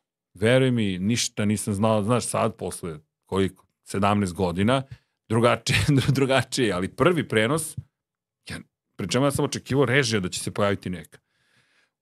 Urednik, izvinjavam se. Neko da će doći da me drži za ručicu i Kao vodi ono- kroz prenos. Kao, aj sad ćeš da vidiš, ajmo proba. Nisam imao probu. Ništa. Ja sam se uživo da radim za Eurosport. Znaš, to je... Šta pričate? Ja sam ceo kutio, ja, i još ja razmišljam, sad me sluša cela Srbija otprilike. Da. Znaš, svi su uključili Eurosport. Ono, dakle, Champ Car, bit će 100 ljudi. Maks. moja mama, e, da, taj fazon i tata. Ali, ali znaš, ti si u tripu da to svi slušaju. Ja kad sam ušao u autobus, posle toga mene sramota, znaš, kao ja, svi znaju kako sam loše radio Car. Vidi, to je bio moj trip. I ja ulazim i sad tu je realizator, kao, ej, čao, čao. Kaže, to ti je dugme za iskašljavanje, tu ovaj, pojačavaš, spuštaš i te ton, sebe u mikrofonu i režija uh, iz Francuske, iz Pariza koja ti govori kad ćeš na reklame, jer oni upravljaju sa 27 teritorija, ali je centralna režija. U isto vreme se prekida program svugdje. Svugdje je. I ja u šoku, ne znam šta priča čovjek. Je kao, pa dobro, će doći, da će doći urednik. Kao, on kao, ne. Pa kao, pa znam, ali rekao mi prenos, kažem, pa ti si komentator. Znaš, kao, that's it, kao, što to ti je, što ti je, kraj, ende i gotovo. I ja kao, dobro, Snađi se. dobro, a ja kilo papira, podsjetnici, zna, ne znam šta sam sve imao, čitam ceo dan da nešto ne zaboravim. Sve sam zaboravio u trenutku. Znači, svi podsjetnici, sve, sve. Internet tad nije baš bio kao danas, pa kao da se vadiš nešto. Ne. Sve sam zaboravio. A bit će 200 papira, di je ovo, di je ono. Sve sam zaboravio. I sad počinje i sad ona ti čita kao uh, live in 10. 5, 4, 3, 2, 1. Šta će sad početi? Šta Tišina, ja ne znam šta da kažem, znaš, kao nemam pojma. I onda taj prvi prenos baš je bio loš, još produžen, ono, ne, ne znamo da li je poginula ili nije. Ja razmišljam, o, gotova je tvoja karijera TV komentatora. Pa Nisi ni ozbiljno, stigao do Nisam ni MotoGP-a. stigao kao MotoGP, znaš, to će biti to otprilike, baš je bilo loše. Čak mi mama rekla, kako je bilo mama? Nije bilo loše. Tako, ok, to, to stalno ponavljam, kad mama ne može te pohvali, ko će da te pohvali? I dođem kući i razmišljam, ne zovu me, don't call us, we'll call you, znaš ga, ja zovem Pixi, kako, kako je bilo? A, nije, ok, videli smo šta možeš. Javit ćemo ti se, bukvalno. Da. I tri nedelje, četiri prođu i nikog nisu našli umeđu vremenu za automotosport. Ne znam da li niko nije hteo ili nije znao ili šta god i oni mene stave na program, a ja umeđu vremenu sam bio u fazonu kome god, Bogu, prirodi, kosmosu, zna, čemu god. Dajte ono, mi drugu daj- šansu. bukvalno, samo mi daj tu drugu, samo mi daj drugu. I ako posle toga ne uspe, ej, nisam ja za Evo ovo. ti, nisam, Bukvalno. da. E, ja sam rekao druga šansa, to se sećam baš da sam sebi ponavljao i kad su me stavili, onda sam u fazonu, e sad nećeš, sad idemo, idemo, idemo, idemo i bio je dobar prenos. Ne mogu ti kažem da je bio najbolji koji sam ikad uradio ili nešto slično, Ali je bilo A dobro. koja je bila prva onda MotoGP utrka? To je bila onda 2006. 7. Ona je došla 2007. neočekivano. Ja sam onda to uradio, onda su rekli, ok, Tad je Stoner dobar sve, si, jeste, ali slušaj sad ovo, ja umeđu vremenu moram negde da vežbam. E sad sam ja tu, raz, tu sam već bio, ajde da kažem, inteligentan i rekao sam, ok, ja moram da imam vreme, kao sad što treniraju, Formula 3, Formula 2, Formula 1 i tako dalje. Treba mi trening. Treba mi trening da bih stekao samopouzdanje, da bih stekao veštinu, da bih stekao zanat, da bih imao u glasu, u rukama sve to. I bilo je pitanje za zimski sportove, ja se prijavim, prijavio se za skijaške skokove, biatlon i nordijsko smučanje. Skijaško trčanje, kako god da, Da, se da, sad da. zove. I kažu ne, skijaški skokovi već imamo ko će da radi, Ogi sa RTS-a će da radi biatlon i ti nordijsko smučanje. trčanje. Zato skijaško trčanje. Ja sam kao skijaško trčanje. Ništa loše ne želim da kažem o skijaškom trčanju, ali... Ali- ga obožam, ali prenositi cross country kada si potpuni početnik je zapravo meni najlepša stvar koja se desila. Znaš, biatlon ima taj moment, puca se, da. dalje iz ležećih stava, stojećih stava, nešto se, znaš, imaš celu dinamičnije. Skokovi, znaš, tu znam, pa to vreme Funakija, Mališa, ne znam ja, ko je već sad, ne mogu ni da se setim ko je sve skakao, I ja kažem, ok, snaći ću se, znaš, to gledam, on četiri skakaonice i tako da. Da, bili su Simon Aman tada. Da, i- e, vidiš, Harry Potter, jel ta? On je bio... Jane A, Ahonen. Jane, da, da, da. E, Ko je još bio? Čekaj... Ne, Kasai je još bio Kasai je dugo. skakao 30 godina, čovjek. Bili su malo kasnije Morgenstern, Jeste, Kofler jeste, bravo, bravo, bravo, Schlerenzaure, oni su malo kasnije. Tako bili. je, tako je, vidi, ja sam moram starije, kažem ti, Kazuyoshi Funaki meni u glavi baš ozbiljno ostao, on je baš imao lep stil. I ja sam, znaš, kao bio, ono, ok, tu ću se snaći nešto. I kažu, ne, skijaško trčanje. Pazi, skijaško trčanje, ja sam našao lepotu u njemu, ali mi trebalo vreme, prvo da ga Da. razumem, znaš, i onda sam krenuo i vežbao sam ozbiljno. I sad, kako godine prolaze, sećam se da su prve pripreme za Moto3 i tako dalje počele sa sprintom u skijaškom trčanju. Jer ti imaš situaciju gde oni se stvarno bore do Da, poslednjih da, metra. to, to su ono baš, uh, koliko je bude sprint, 1000 metara? Ne, ili a ne, ne, ne, ne. I, uh, svaka...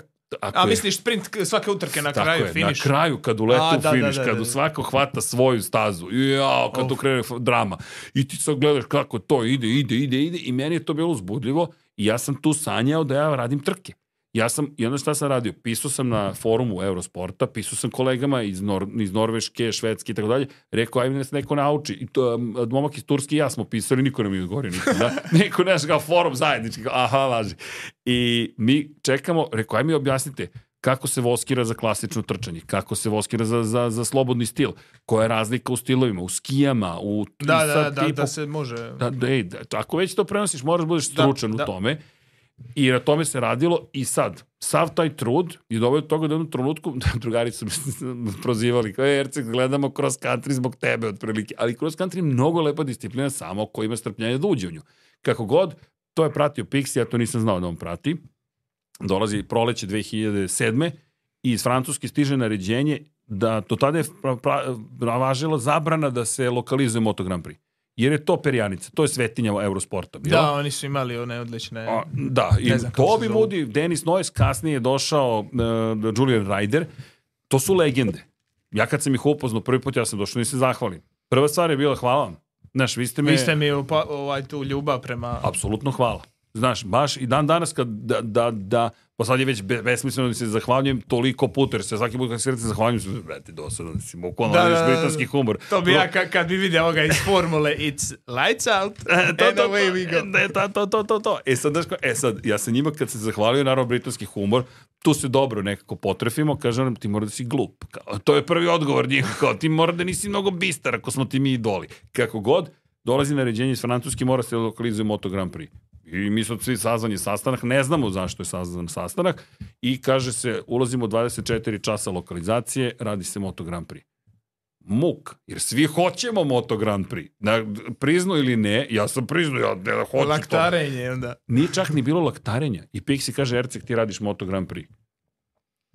Ja u šoku, veruj mi. I dan danas, kažem ti, pit, pisao sam, pita, pitao sam ga u tom momentu i dan danas to- se sećam tog trenutka gde stojimo tamo kod Tašmajdan i tako dalje.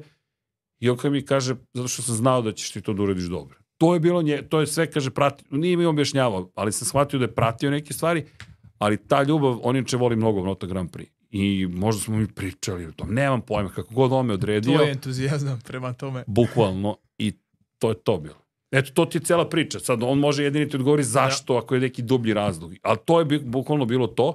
I ja, koliko, 7-8 meseci kasnije, pošto sam prvi put video na Eurosportu lokalizaciju, dobijam priliku u životu, ja sam bio u fazonu, ja Ovo uzimam i ne orem, ispuštam. kopam, ne. I onda kad je otišao na sport klub, ja sam zvao sport klub. Da, da, ja da, sam da, fazonu, da, da. ja vas zovem, ne zanima me da li me hoćete ili nećete. To sam pretpostavio. Uglavnom, na Eurosport su 2009. Sad ćemo malo o ovim putovanjima na utrke. Reka si u 2009. dolazi sport klub, to je sad 14 godina, 2011. ideš u Mugello prvi put. Jeste. I sad, kakav je osjećaj, e, na koliko si različitih e, utrka bija Formula 1, si- mislim kao komentator. Kao komentator Formule 1 nikad nisam radio sa lice mesta. To je ostalo neispunjeni mo- san. Moto- MotoGP, Znači, nikad i... Da, to mi je čudno za Formulu 1, da. skupo. Da, evo da ti, da ti odgovorim vrlo konkretno. Jednostavno, ako je nešto u MotoGP-u, Ovo je puta 5, puta 10. sad je puta 3, bilo je puta 5. Bilo je bukvalno puta 5. I sad, dan danas ljudi ne veruju da je Formula 1 gledana na našim prostorima. Dan danas ljudi ne veruju da je Moto Grand Prix gledan. I kad vide čak i statistiku i brojeve, nekako postoji emotivna blokada da je moguće da ti zapravo imaš situaciju u kojoj je Formula 1 gledana. Ili Moto Grand Prix. Da. Izmenilo se sad sa Netflixom, sa 2021. i tako dalje, ali i dalje, je li to futbol? Nije. Je li to tenis? Nije. Je li to košarka? Nije. Je li to ne znam nije šta? A ja čak ni ne poredim, meni je to ružno. Vidi, pogledaj iza tebe šalovi koji stoje. To je fenomenalno, mene to oduševljava. Još imati West Ham, to zbog Iron Maiden mi je okej. Ali, bazi, ja to stvarno ne pratim. Ali poštujem svaki sport, poštujem tu emociju. Ja kad vidim You'll Never Walk Alone, meni Deki pre svega, Da. vlada, sad i ti u glavi, ne ti, izvini, Ozren, Ozren, Ozren, Ozren. i sad sam u fazonu, Znaš, to je neka emocija koja je posebna. Nevažan je sport. Svako je u nekom svom sportu nešto našao. Znaš što porediti, mi nas gleda više. Kao, koga briga jedna osoba vredna spomena ako gleda, to je dobro. Elem, i ti sad ti pričaš stalno tu priču, e, gledano, gledano, gledano, gledano. Nije dovoljno gledano. A za Moto Grand Prix mi smo mogli i sami da platimo neke stvari i mi smo bili spremni. I mi smo sami platili sebi putovanja i rekli, ja Znači, idem. kao oni vam plate to što ćete vi tamo... e, Vidi. Ovako je išlo. Mi smo rekli, mi ćemo sve da platimo. Samo nas pustite više da uradimo prenos sa lica mesta. Sport klub je platio kabinu. Platio je neke troškove koji su Ali stvarno... džeparac, ni, ništa. Džeparac su nam dali kao bonus, jer je direktor sport kluba bio u fazonu, uradili ste dobar posao. Znaš, da li je gledano ili nije, da li je skočila gledanost ili nije, on je rekao, to nije ni bitno, uradili ste dobar posao. Znaš, neko je rekao, vidite, vi ste se stvarno potrudili. Ali, znaš, pitanje je koji on budžet može da opravda nekome tamo. Neću da ulazim u to, to je njegov posao, bilo bi ružno da ali znam da je čovjek nas ispoštovao kad smo se vratili. Je bio fazonu, ja stvarno nemam odakle da vam pravdam da mi to radimo. To nije u planu uopšte ali je ispoštovao taj moment da se ti se posvetio nečemu i verovao u nešto i bio fazonu mi idemo i mi smo ponovo išli i ponovo smo trošili pare i onda sad je on je već bio fazonu čekaj, čekaj, čekaj, nema što tako. Znaš, kao, dajmo da se organizujemo, šta ćemo da radimo, pri čemu? Da, to je za mene najgora situacija je- i to je zloupotreba, to, to srećom nisam doživeo, ali sam video kod klijenata ili saradnika ili kompanija sa kojima smo radili najveću moguću zloupotrebu. E, nije bio instant rezultat, sad ćemo da ukinemo taj program. Nema instant rezultata. Ljudi, šta vam je? To je proces. To traje. To traje. Šta sad? e, Moto Grand Prix je postao popularan preko noći. Čuveno pravilo. Preko tri, posle 3000 noći je možda postao popularan. Pri čemu? Niko nije mogao da ti kaže 2015. da će doći do takvog sukoba između Valentina Rossi i Marka Markeza da svi gledaju poslednju trku. Da. Znaš, to je, ja ne znam u Hrvatskoj kako je bilo. U Srbiji je to bilo specijalno gledanje. Znaš, i sad 2015. gde se ja sećam, ulazim u kancelariju direktora sport kluba i posle Malezije ja ulazim i kažem, mi idemo u Valenciju. I on me ovako gleda, vi idete u Valenciju. Znaš, to je, mi smo, znaš, bukvalno smo se istog trenutka, jer to ne možeš da ne odeš. Da. Znaš, to, se- I on dolazi tog, tog, tog dana i kaže, ja ne mogu da verujem pred svima da je MotoGP gledaniji od futbala. Jer je prethodnog dana repriza bila gledanija od futbala. Jer su svi htjeli da vide špansko-italijansku dramu. Da. Kako god, to ti je kao kampanja. Skočilo je, neki ljudi su tu ušli, nije bio Netflix, ali ti je bio Rossi Marquezix, razumeš? Oni Da, da, su da. napravili svoj Netflix. I to je bilo to. E sad, e, ti se vratiš godinama unazad. I sad onda ljudi nađu neke stare intervjue. Marka Simoncellija, Nikija Hejdena, pa i Rosija smo intervjuisali i to počinje da gradi neku priču. Ja ne mogu, a to su moje pretpostavke, ne mogu ti dokažem da li je ovako ili onako. Formula 1 takođe, to je neki proces, to je nešto što se dešavalo. 2016. tribine su bile prazne. Ko je mogao da pretpostavlja Netflix da bude toliko instrumentalan i važan u celoj priči? Sad ti ne možeš da kupiš ulaznicu Da. za Formulu 1. A Moraš koštaju unaprijed godinu dana. godinu dana. Evo, Toni, ja se sećam, sećam, evo, pozdrav za Miodraga Kotora, čoveka koji je bio šef logistike Ferrari u onoj eri Schumacherovi. Da, gleda sam. Mi u Barceloni stojimo zajedno i ja mu kažem, Mio, pune tribine za MotoGP, za Formulu nema nikoga. 2016. On kaže, ne znam šta će da rade. Prazne. I ti ako pogledaš e, slike iz tog perioda Formule 1, kadrovi su takvi da se ne vidi zapravo publika. Nego samo on, Ono, malo se zakači. malo ovaj, šta je dio popunjen. Nema publike. Zato što je bilo prazno. Sad, e, to su cene puta pet i dalje je sve rasprodato. Da. Opet, šta- se može... Jesmo mi sad zaslužili zato što se to desilo? Nismo, ali opet mi smo u nečemu 11 godine. Odjednom ti se desi Netflix ili šta god, desiti se COVID, desiti se ovo, desiti se ono. I sad kao Formula 1. Pri čemu mi objavimo knjige. Nije, zašto? Zato što Deki napisao knjige. Što da ih ne objavimo? Normalno. Ja sam bio u fazonu, mi moramo da obijemo Rosovu monografiju. Mene deki ubeđivo, nemoj srki, šta dećeš, znaš, koji je to rizik, pare, ne znam nija šta. I ja sam bio u fazonu, ne, to ćemo da uradimo. E sad, svako od nas ima u životu, verujem da ste i vas dvojica imali taj moment kad sve ti govori ne, ceo svet ti govori ne, ali ti znaš da je odgovor jedini da. I fazonu si, to ćemo da objavimo. I kasnilo je, bilo je haosa i svašta smo naučili. Sjećam se. I izađe knjiga da ja, da, i dan danas ljudi kupuju tu knjigu, jer to je... To je sad, uh, mislim, on je sumirovija, to je sad za, za, To je to. za sva vremena. To Nema stoji. više sad kao zastarjela je Eno, informacija. nogometni leksikon, tu ti negde stoji Valentino Rossi, taj fazon, znaš, za ljude koji to vole. Da. To ti coffee table book, to ti ono izvadiš nađeš jednu fotografiju, ona tebi stvara, znaš onu sliku iz sad grčkih, sa grčkih ostrava. Da, da, da. da. Tebi jedna rečenica stvara, znaš šta smo mi, pošto ja na kraju prevodio knjigu, ja sam 432 trke, ja sam se vraćao na snimke trka, ovo što si ti rekao, da budem siguran da se to zaista tako desilo. Dogodila je. I onda gledam i kao, aha, okej, okej, okej, okej, to je to ili nije to.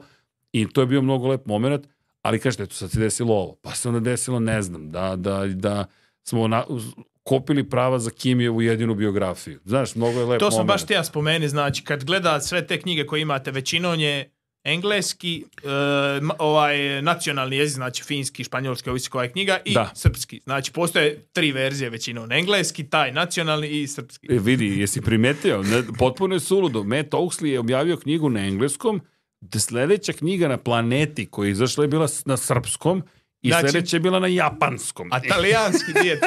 Ej, to je za njih pitanje. To je za njih pitanje. Pazi, meni je prešla devojka iz Mađarske i rekla, ili bismo mogli da uradimo mađarsku verziju. Ja sam je rekao koliko košta, ona je, ona je odustala. Ja, ja, ne, ali vidi, ja, znaš kako, A- a- ako nema rizika, šta ćeš da radiš? Pazi, ja sam rizikovao na dosta toga. Ali, znaš, nije to bio sad tako veliki rizik kao propašćeš. Ako se nećeš propasti, možda nećeš biti najsrećniji, ali šta bi bilo da nas niko ne gleda? Pa nemam pojma, možda bih ja sad snimao sam kosmos i ne znam šta i sedeo u nekoj prostoriji bio u fazonu što meni lepo mom, mom my echo chamber imam. Znaš, odjek, odjekujem samom sebi i ja se zabavljam. Zašto? Zato što pare zarađujem negde drugde, a ovo je moj neki Da. hobi, šta god. Desilo se nešto drugo, idemo tim putem i sad sve je okej, ali moraš stvarno da povučeš neke rizične poteze. Ne, ne znam kako Pa život ne, mislim, funkcioniše e, bez to je baš to što smo pričali, komfort zona, mi ti možeš sad snimat jedno te isto i reći ima svojih tisuću gledatelja, ali ako nemaš nek- neki izazov koji te drajva, Tako nešto je. novo, sad knjiga, sad novi studio, sad ovo, sad ono, onda jednostavno ovaj, Sve nas to radi. da. Ali znaš, ali to jeste naša priča. Ako mi pričamo ljudima, uradite nešto hrabro, a ti si poslednju hrabru stvar uradio 2019. Čekaj malo. Znaš, kao, to ti kao loš rock and roll band koji je snimio jedan dobar album i onda pušta sebi taj isti album i pokušava da I kao, snimi... lje- lijepo mi je sad. Ne, ne, ne, ne, ne. Znaš šta radi? Snima opet isti album. Jer je ubeđen da je to recept za uspeh. Care, nije. Carice, nije to recept za uspeh. Budi svoj svoja. To ti je jedini recept za uspeh. Šta je uopšte uspeh? Znaš, nekom je uspeh da, ne znam, ne radi, da dobija platu svaki dan i da mu je lepo. Nekom je uspeh da ima 40 dana slobodnih da, ono, odmora, ne znam. Nekom je uspeh da niko ne zna za njega i da ga puste na miru, da ima svoj miran život i da pije svoju kafu i to je to. Nekom je uspeh nešto četvrto.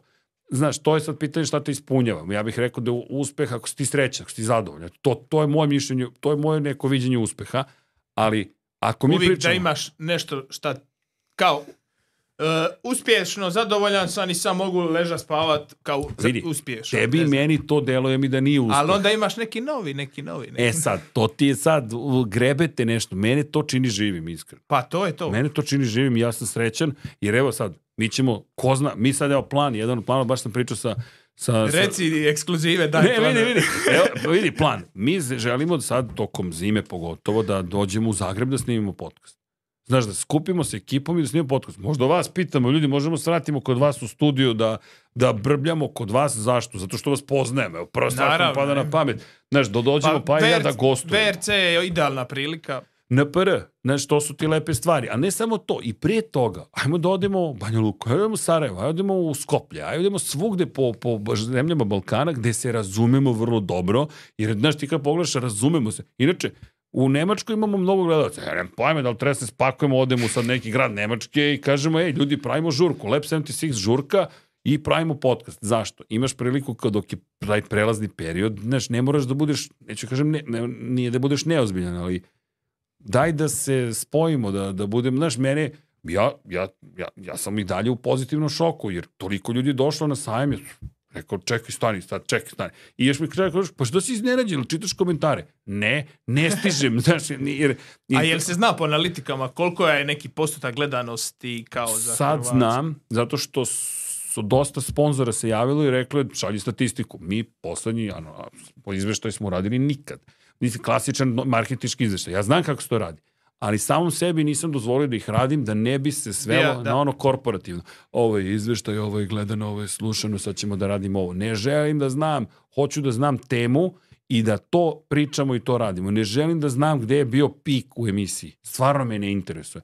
Ako to A to Jelena... će biti nešto žutilo, sigurno. Nemam pojma, pazi, ako Jelena iz našeg marketinga to radi, super, ona devojka neka to uradi. Ja ne želim to da znam. Stvarno ne želim to da znam, jer nije mi to pojenta. Pojenta je da se, pazi, pa ja nemamo plan. Deki ja nemamo plan. Nema. Mi smo seli da pričamo kao ti ja, ti si mi poslao neki plan. Iskreno sam rekao, ja ovo ne smijem ni da pogledam. Vidi, izvini, ali ja sam bio u fazoni, ne smijem, jer, znaš kako, to, ti, to Olje Bečkević ima to čuveno pravilo. Ne pričaš sa gostom pre emisiji. Zašto? Izvini što si ti upao kadar sa ruka bila rka. Ali, znaš u čemu je fora? Ona ti svoju energiju daš pre emisije. To, to bih svima rekao. To je rekao jučer Andrija Jarak, oni su sad snimili dosje Jarak i reka je ovaj minimalni dio mora biti ti sad s gostom, znači ja i ti ne smijemo sad dvi, dva sata biti na pivi i onda doći ovdje Mhm. Pričati i ono ispucali smo Nema se. energije. Znaš, nema ničega. Nego smo sad, mi treba da odglumimo, a niko od nas nije glumac. Ja aplaudiram glumcima. To iz sedmog pokušaja da ti snimaš istu scenu. Ja ili snimim prvi put ili ne snimim. Da. I zato što nisam profesionalni glumac. Ne umem. Stvarno ne umem. Ja im čestitam. Poštujem mnogo njihov rad. Ali pojenta u celoj, sad kažete u ovoj priči, šta će novo da bude? Nemam pojma. Hajmo da se šetamo po ono, Balkanu, po ex-Jugoslaviji i da pričamo šta god da nam se priča. Šta, da, da će to bude uspešno ili ne. A koga briga? Video si čoveka.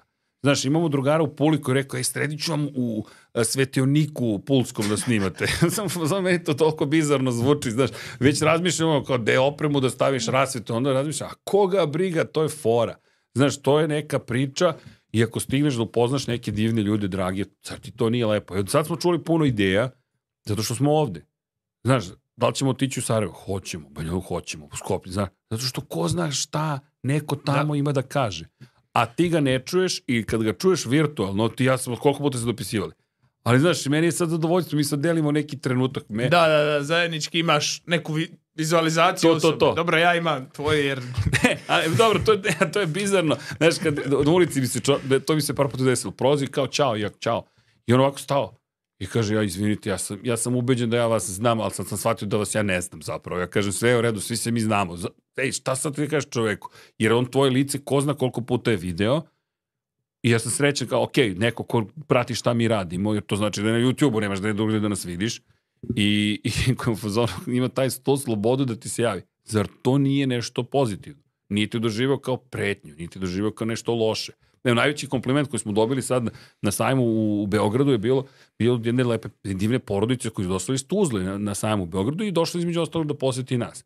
I čovjek nam kaže, tu stoji sa decom, dakle, cijela porodica je tu, i, i mama i tata kažu, mi smo našoj deci dali dozvolu da gledaju vaše emisije. Znaš, to je, to ja samo opet mogu mamu da pozovem, e, mama, nismo loši, je malo, malo bez Ali, stvar. ali to je isto stvar šta ja baš gledam, inače ljudi po podcastima, ono, ubaci se tu i tamo koja psovka, ali ti baš strogo, nema psovanja, nema ružnih riječi, sve po PS-u. Da, znaš kako, Do, n, n, suštinski, suština nije po PS-u. I to je ono što je važno, jer mislim da je, mislim da to Bill Burr rekao, e, to je meni odavno tako, ali on je negde to, ajde, sublimirao lepo. E, ili je to možda bio Seinfeld. To mi je jeftino. Opsovati je tako lako. I ti onda e, skandalizuješ neki razgovor nečim što je tako zapravo jeftino. Psovka u pravom trenutku može da bude baš sočna, dobra i tako dalje. Ako je prikladno mesto i tako dalje. Ako smo mi rekli, mi ne komuniciramo tako. I ti sad kao počneš da ubacuješ psovke, jer, znaš, bit će veća gledanost, ha, baš si šmekir ili što god. Meni je to jeftino.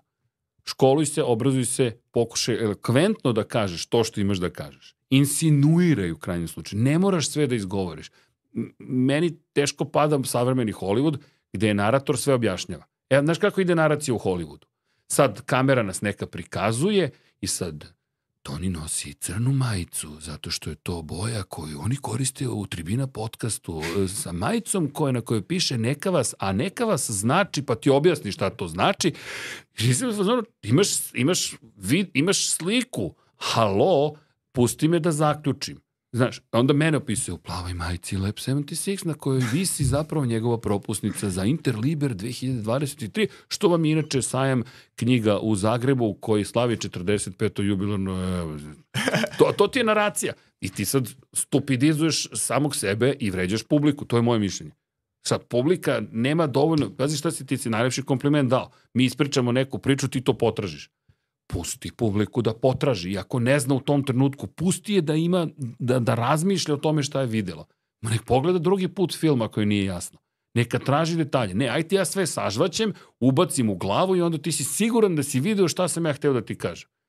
Pa čekaj, a gde ona mašta... Bez spoilera, e. A ne samo to, a gde je onaj moment ti zamišljaš bitku u Grčkoj? Ti sad zamišljaš kakva je Tonojeva predistorija. Znaš, jer je Darth Vader na kraju banalizovan. Ja sam sanjao da uvek Darth Vader bio neki tip koji je hteo toliko silno da vlada, da je bio spreman, spreman da sebe korumpira i korodira samo da bi bio moćan. Na kraju se ispostavilo, pa preverili ga mangupi. I imam problem sa time. Ali to je moj samo problem. Lukasov je lik, on ima pravo da uradi šta god hoće. Samo što je u mojoj glavi neko ko je toliko spreman da u krajnjem slučaju namesti zamku rođenom sinu pre nego što shvati šta radi, to je zlo. To je oličenje zla. Ja sam spreman da te uništim zato što hoću da vladam. I to je ono što ja hoću da vladam. Pazi, mi smo svi okruženi na planeti Zemlji ljudima koji hoće da vladaju. Znaš, Milan Mladenović tome pevao, ja sam rođen da vladam. E, tako je isto i meni Darth Vader. Na kraju se ispostaje, Padme, ja te volim. Zašto? On hoće da vlada, nije on spašavao ženu i decu. On je bio spreman da žrtvuje rođenog sina, ali to se promeni. Zato ti kažem, neka pusti malo na maštu, pusti Da. me da tripujem. Izvinjam se. E, Da skraćujemo. Ša, ša, sablja. Mora da radi. E, m, m, sad ćemo preći na ove neke, ajmo reći, konkretne teme e, za Boš, ovo Već. konkretno bilo. Je Joža, ovaj, jel imamo mi šta poslije? Sam, samo ti radi, do, do, do devet, u devet ja samo ugasim. Imamo još malo. E, uglavnom... Sorry, sorry. Ne, ne, ne, ne, nema nikakvih problema. Uglavnom, dotaka bi se Formula 1, jedna, rekli bi, dosadna sezona. Ne, ne, ne, ne, ne, ne. Evo danas naš je čovek, izvini, znaš šta mi je rekao? Kako vas nije sramota da govorite da je sprint besmislen? Ma nek voze unazad, ja ću da gledam Formulu 1. Tako da, Pa evo, amo, amo kreni s to temu. Sprint Ajmo. u MotoGP-u, sprint u Formuli 1. Kako ti se svidija prva sezona da, da je u MotoGP-u, a ovo neka druga, treća sezona da je u Formuli 1. Digli su sa 3 na 5, pa će sad digni, ne znam, jel imaš sad, ne znam, ovaj... da, ne znam sad, menjaju format za početak. Da, je. To je predlog, da se zapravo kvalifikacije voze u subotu popodne kao i uvek za nedeljnu trku, da se sprint vozi u subotu ujutro, a kvalifikacije za sprint u petak uveče. To je tako sad, e, To sad predlažu. tako je MotoGP-u sad, ja. mislim. E, MotoGP ti ima isti startni Ima start- poredak. ima da, isti da. start, da. Da, znaš, tako da je sad, jer to ti je sad opet to pitanje zabave. Hoću u petak da bude nešto uzbudljivo, hoću u subotu ujutru da bude nešto uzbudljivo, hoću u subotu popodne da bude nešto uzbudljivo, hoću u nedelju popodne da bude nešto uzbudljivo. I činjenica, kad ti pogledaš brojke čuvene, znaš, više ljudi gleda MotoGP u subotu. I sad, moje mišljenje je podeljeno, tu sam skroz sa Dekijem se slažem, s jedne strane, kada vidiš neki od sprint trka Moto Grand Prix, ko ih ne bi voleo? Stvarno. Pa mislim da je najveći problem formule što su glomazni bolidi i ne stigne se tu puno stvari dogoditi. Ajmo ovako. Da sprint izgleda kao što je izgledao finiš velike nagrade Brazila između Pereza i Alonsa. Da li bi se iko bunio za sprint Formula 1? Pa naravno da ne bi. Niko nikada, ali kad, znaš, ti moraš da sačuvaš taj bolid za sutra, Max povede u prvoj krivini, A, znaš, a motor, motore, oni padnu ima drugog i... a ne samo to, ima tu, ima tu par stvari. Ti tamo imaš šansu da pobediš. Ti tamo imaš šansu da pretekneš. Ti tamo imaš šansu. U Formula 1, šta, stvarno ćemo da mislimo da će Hulkenberg nešto da uradi u Hasu koji će da mu sažvaće te gume za 12 krugova i nestane jer kao nešto može da uradi. On čak ni ne može da napadne jer sama, i, ni ova, znaš kako, to je sad zaboravljena tema.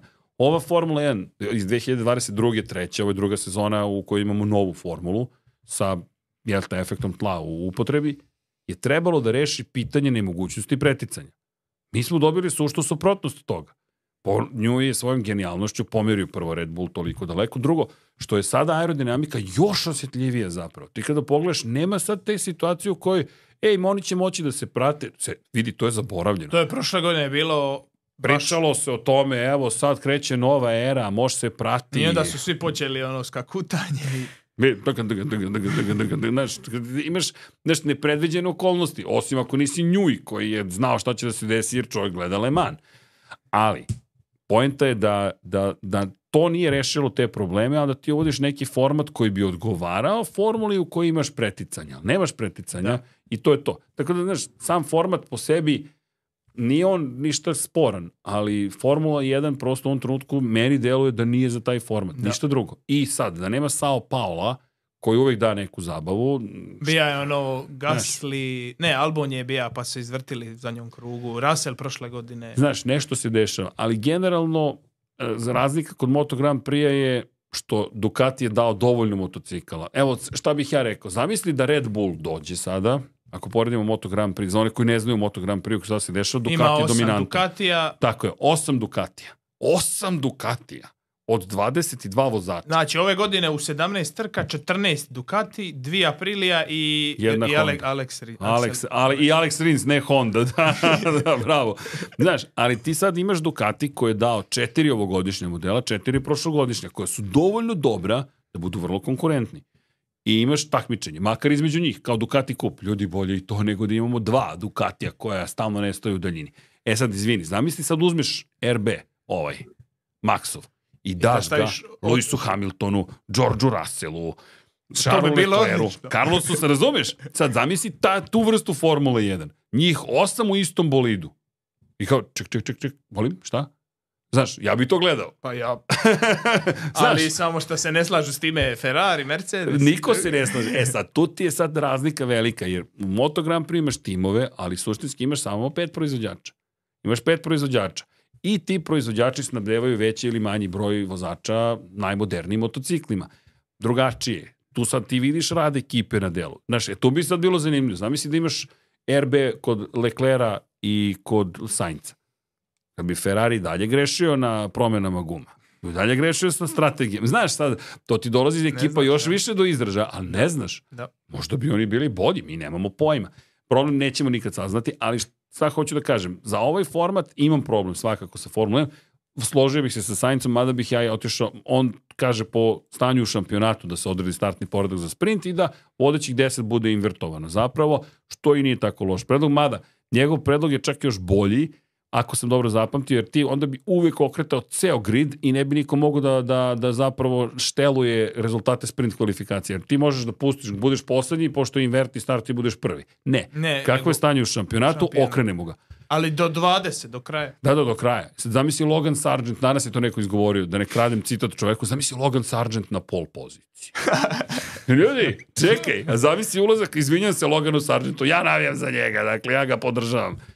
Zamisli u Brazilu, on ulazi prvi u prvu krivinu. A oko njega, Okon, Gasly, ne znam, ne, nisu oni uh, pozadi, tamo Ricardo ga napada sa druge pozicije. Pa ti se pavlja Yuki Tsunoda, pa ne pa. Hulkenberg, Kevin Magnussen, Joe Bottas, to ti A je ovi bitka. nazad 15. A ovi pozadi sad šta će ovde ispred da bude? Znaš, to bi bilo vrlo Pa zanimljivo. najzanimljivije trke ove i prošle godine je bilo kad bi Max starta 15 ili Perez ili ne znam Hamilton I minjaju. ti gledaš njihove strategije i to ti to gledaš. Hamilton u Brazilu 2021. Izvini, kreće s poslednje pozicije, on se tamo bori, se probije među vodećih 10, onda sa 10 dok stigo Maxa, pa ga pre... Znaš, to je uzbudljivo bilo. Sad zamisli Max, tamo pozadi, ali ispred njega je Perez, a onda je tu Fernando Alonso, a onda je tu Lewis Hamilton, to je sam Lewis Hamilton sada, pa Fernando Alonso, ne, sada čak Lando Norris, za, Norris, Alonso, znaš, zabavno bi to bilo. Mislim da je Sainz lepo to onako Da. osmislio. E, ti ja sam te pita, šta Kaži, misliš do godine, jel nas čeka slična sezona ili Ne znam. Evo sad posle ovog Ka, Brazila kad su stvarno neka velike iduće promjene promjene? 2026. 2026. Znači, Da. 4, 26. 5, još dvije pune godine Maxa Verstappena. Pa vidi, do Brazila sam verovao da se Mercedes vraća. Znaš, zašto Da. gledamo Mercedes, ali Ali sada izgleda McLaren najbolji od svih drugih da, sezone. ali samo da ostane preko zime na istom nivou. Jel su oni pali zadnje dvije godine, isto priko zime, Evo oba, sad. oba puta. Ka- Evo sad smo u ponedljak, ne znam da li si, da li da li si čuo taj deo priče u podcastu, rekoh, E, gleda sam prvih možda opušteno, sat ma, prvih sat i po, kao prvu trećinu sam gledao. Znaš, eh, Adrian Newey meni je John Wick Formula 1. To ti oni tihi ubica, znaš, on samo ide što kaže paja sa olovkom svojom, piše onu sveščicu, razumeš, i ti ne znaš šta on spremio. I sad ti veruješ, Mercedes se približio, bili su dobri u Meksiku, u Teksasu, svašta se tu dešava, Ferrari, večita enigma i McLaren odlično izgleda. I sad dođe Mercedes u Brazil, ne liči ni na što. I sad da li je to sistemski problem ili je to anomalija, greška, kako god. Toto Wolf govori, mi bismo promenili sve u bolidu, startali iz pit lane, ali nismo znali šta da radi. Da, da, to sam čuo, da. Vidi, to je katastrofa. Uradi bilo šta. Promeni ga skroz, na glavačke na, postavi podešavanja. Alonso se vratio podešavanjima sa, sa početka godine praktično, sve sa ovim novim dijelovima. I Aston Martin izgleda bolje, ali mi nemamo pojma. I sad stižemo u Las Vegas u ponoći, gde izgleda da će temperatura stvarno biti niska. To je tipa sad ponovo prognoza 5-6 stepeni da će biti. E, to je tačka mržnjenja je tu. Tu kristalna rešetka se formira na 4 stepena Celzija. Znaš, ti u vodi domiješ polako, tek, tek, tek, rešet, da ćemo na ledu da vodimo. vozimo. To je, to su sad neka pitanja koja ne znamo ni da li ćemo da, nam dati adekvatne odgovore da bismo znali ko će ući u, završ, u sledeću sezonu bolje. Onda dolazi Abu Dhabi, Ti tu je isto radi situacija s ratom, hoće li se održati? Hoće ili neće?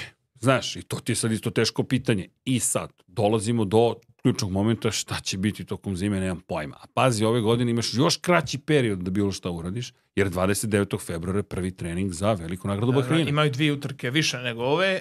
E, je. Romanja je. bila one poplave Jeste. i Kina se vraća nakon Jeste. covida. Tako da ono, baš sam bija gleda tipa proš, do godine, mislim koliko, 24 vikenda, e, ima utrke, a između toga je ne znam, 15 vikenda di nema, znači ono, totalni kaos. za Dodaš na to. Moto Grand Prix, imaš opšti haos. Pazi, ove godine haos, poslednji dan sezone. Moto Grand Prix titula se potencijalno, ne znamo još, možda će se rešavati. Trka Formula 1 počinje u 14.00, 26. novembra, u Abu Dhabi. U Valenciji 26. novembra u 15.00 počinje trka Moto Grand Znači Prix dok klasa. još traje. dok još traje Formula 1. Ja u životu nisam video da imaš dva finala sezone u istom trenutku. Ko je pravio kalendar? Ne znam, ali, baš ga je napravio. To sam ti ja se dotakni, možemo odmah preskočiti na to. Udri. E, Dorna, ono, ko da puca sama sebi u noge. Znači, oni su nakon, evo, tog umirovljena Rosija koje isto nisu odradili, ti si tamo bija, nisu odradili, znači, posebno za Rosija, po meni, to je ono, bilo skromno s njihove strane, bar evo, ne znam, ti ćeš reći svoju Blago stranu. rečeno. I, ovaj, I nakon toga, kao nemaš više tih velikih zvijezda, Marquez, Prime Marquez ti je ozlijeđen, nema ga, i imaš Kvartarara i Banjaju i eto, ajmo reći Saje Martin umjesto Kvartarara ove sezone, imaš ne, ne- neki duel, imaš nešto i ti to ne uspijaš. Znači, oni su snimili uh, Unlimited jednu sezonu i ne, e, na Amazon Prime i sad više kao nećemo snimati drugu sezonu, kao Pa- odgođeno je. Ne znam. Zna, znaš kako, problem je u tome što nije dovoljno da ti misliš da je... Aj, aj damo neka prava za tipa ala Netflix serijal neki koji ćemo nazvati MotoGP Unlimited to će se da se desi. Oni ne shvataju ozbiljnost produkcije koju je Netflix zapravo uradio. Ali ne samo u kontekstu... Ajmo ovako, par stvari. Preprodukcija, produkcija, postprodukcija. Da ne govorimo o marketingu i distribuciji. Preprodukcija ti se pripremaš. Neki plan snimanja, šta ćemo, gde ćemo, kako ćemo, praviš neku košuljicu, ta, ta, ta, ta, ta šta god. Onda snimaš gomilu nekog materijala i onda imaš postprodukciju. Znaš kako se kaže u Hollywoodu, filmovi uspevaju... Biće 5-10% stvari ti što se snimi, a ono... Tako je. Pazi, gde filmovi umiru i uspevaju? Editing room, tamo gde je montaža. U montaži to umire. I ti nemaš pojma kako će to da izgleda ako ga ne montiraš kako treba. Gde je tajna Netflixa? Moje mišljenje, Drive to Survive. Koliko god nekoga to nervirao ko prati dugo formulu. Oni u Netflixu su baš majstori za napraviti. Montaža i naracija. Ali za koga je ta montaža i naracija? Ja sam to sad tek shvatio slušajući ljude, što u Zagrebu, što u Beogradu, što po drugim gradovima, za ljude koji dugo nisu pratili ili koji Da. nikada nisu pratili. I njime je servirana jedna priča koja je Ono, Sainz Alonso, borba za kralja za Španjolska. kralja Španije. Ja razmišljam, jesmo gledali istu trku, to on dobio 4,5 Ne, kadra ali ono, čovjek. ti misliš da, su, da je to zapravo komentator koji je tad bio u real time, a on je. ono na priča. Montaža. Da, da, da. da. Montaža. I, ali šta je montaža postigla? To je meni fenomenalno. i To Da je, je nekoga zagrizla ko nije pratio do tada. Pazi, ali zagrizla da, ali gde dolazi, ajmo, ako je to kampanja, onaj hook marketinški, koji te navuče na nešto, gde dolazi sustain, gde dolazi moment, izvinim se što koristim toliko engleskih termina, ali prevedem ih odmah, da bismo se, gde dolazi moment održanja interesovanja, kada uđeš u pravu Formulu 1. Tako da Netflix nije mu cilj da prikaže pravu Formulu 1, nego da pogodi niske naše strasti, klasičan da bude ono, frka, "Đe, ja ovo moram da vidim šta je sad ovo, uvučete u svet i sad taj svet nije baš nužno isti, ali zapravo lepota tog sveta i dalje postoji. I ti sad gledaš jedan prelepi svet, prepun priča u Formuli 1, koje su drugačije nego u Netflixu, ali su još bolje zapravo. Samo što su na duge staze. A Netflix je, pazi, to je, to je rafalna paljba emocija. Bum, bum, bum, bum, bum, samo te gađa. Ovde je španska serija, ovde je ovo, ovo je ovo, e, Botas.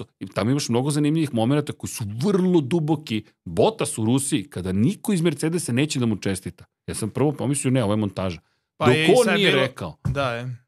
Nisu, niko nije došao. Čovjek sedi sam, ko duh. Kao pobedio je naš tim. Ne, pobedio je Bottas. To je, to, je, to, to je baš dramatična scena. Za mene dramatična scena. Ima dobrih stvari, ali ono, ko, ajmo reći, je već u tome, tipa sad je bilo ovo sa Alonson, kako Ej, ih ko je... je u tome nije za njega. To je poenta. Znaš kako u toj, ajmo sad marketinški nekoj nekoj, nekom životu proizvoda, promocije, kako god. Nije za tebe. Znaš, ne, tre- ta poruka uopšte nije za tebe. Za koga ti navijaš, izvini? Ne u Formuli 1, futbol, futbol, na primjer. Šta, pratiš futbol? Pratim, ali nekako, ne, svoj, ja sam iz Splita, ja sam za Hajduk, ali to Dobro. je nešto Dobro, za to je grad. posebno, okej. A ja nisam razvija nikakvu emociju prije nijednom klubu, osim prema Đokoviću i Van Gervenu u Okej. Pikadu. Ok, ali imaš, imaš neku svoju, da kažeš, ekipu. Pa, kad je bilo uh, Max Hamilton, tad sam bio za Maxa, ono, 2021. Sad je 2023. sad je druga. Ali Sad, evo, imaš- sad protiv Maksa. Ali imaš Đokovića. Sad, da li tebi treba film o Đokoviću koji treba da te sad naloži na celu priču o Đokoviću? Ti ćeš možda da dodaš još nešto, ali ćeš kažeš da, ok, ovo je ono, promo. Neće ti poremetiti tvoje mišljenje o Đokoviću. Ali će možda neko ko nikad nije gledao Đokovića navesti kao, čekaj, mora ni, ko je sad ovaj tip?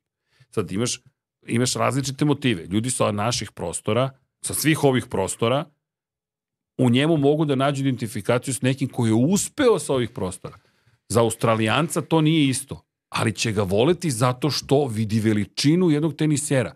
Nije mu bitno dalje. Srbin, Hrvat, Bosanac, Slovenac, kako nevažno je. Čoveče, ti si nešto uspeo da postigneš u svom životu. On čovjek iz Srbije, je li tako? Da li neko tamo kaže, ček da vidim ja, ja sam navijam za nekog koji je iz Srbije, nekog Srbina tamo. Ne, ja navijam za čoveka koji je postigao nešto. Sad, to što je on iz Srbije će me možda navesti, ja da vidim šta je ta Srbija, gde je ta Srbija, čime se baje, ko su ti ljudi, možda i odem. Ima ljudi koji su zbog Đokovića dolazili turistički u Srbiju. To je potpuno šašavo, šta ćeš da upoznaš tenisere? Pa ne, nemamo mi, znaš, fabriku tenisera, razumeš, a ćeš doći da vidiš, šta hoću da kažem. taj neko će vidjeti neki serijal o Đokoviću i reći, čekaj, pa ispratimo ovog čoveka. E, tako će neko da vidi Formula 1 i kaže, Lando Norris, jako zanimljiv tako je. I sad počne ono, priča. bromance, na, Norris, Sainz, ovo ono, To- zanimljiva, gledan radi toga da vidi njih dvoje sa ovdje u crveno, ovim narančasto sad, da se udru, kakva će Ali- onda biti atmosfera između njih dvojice. Sasvim. Ali, tri godine kasnije, ti si bolji ekspert od Netflixa, jer ekspert nije Netflix. Netflixova poruka nije ekspertska. Njegova poruka je početna, osnovna, snažna, emotivna, šarena. Vidi, svi smo mi takvi. Ja bih se isto verovatno zaljubio nešto zato što sam prvi put nešto video. Tek kad počneš da, da istražuješ, a ne ljutiš se na Netflix. Ja sam pričao s mnogo ljudi, baš evo sad u Zagrebu, o Netflixu. I mišljenje su gotovo uvijek ista. Zahvalan sam Netflixu. Ali nisam gledao zadnju sezonu. A nisam gledao, ili sam je pogledao, onako, ej, jer više mi nije bitna. Evo, zaspasan, zadnju, zadnju ono, epizodu nije, nije mi se više da li gleda. Ali, da razumeš, ti si već u igri, ti si već tu, ti sad znaš da za, kao Lando Norris, Daniel, kao, ma, da, šuplja priča, nećemo o tome da pričam, ili možda nije, čekaj, sad zavisi kako, ali hoću ti kažem, to je, on je uradio svoj posao. I to je to. A Formula 1 sada nastavlja da radi svoj posao. Rekao si najdosadnija možda sezona koju smo gledali. Veruj mi, koliko navijača Maxa Verstappena danas došlo i reklo nije dosadna sezona, ja da čekam sledeću, ne bih rekao da je dosadna. To je stvar, stvar perspektive. I još jedna stvar, Paja i ja u svemu vidimo lepotu. A to sam U siguran. svemu, veruj mi, vidimo lepotu. Osim možda u sprintu, tu malo još moramo da poradimo na E, našim ružičastim naočarama. Da, da, da, to je Paja reka, e, Ne, o, brutalno iskreno, stvarno je bio fazon, nisam znači, ja malo to drugačije vidim, ali mi smo iskreni i onda nema, znaš, nećemo da lažemo, nije da sam ja sad rekao kao sprint je najbolja stvar koja se desila. Ali šta je poenta? Ti kroz sve ove priče, znaš, vraćaš se na emociju, vraćaš se na, sta, na, na, na, na to koliko si ti uzbuđen. Da li je, znaš kako? Mi to vidimo i po podcastima. Mnogo je lako raditi podcast kada pobedi Ferrari jednom u godinu dana.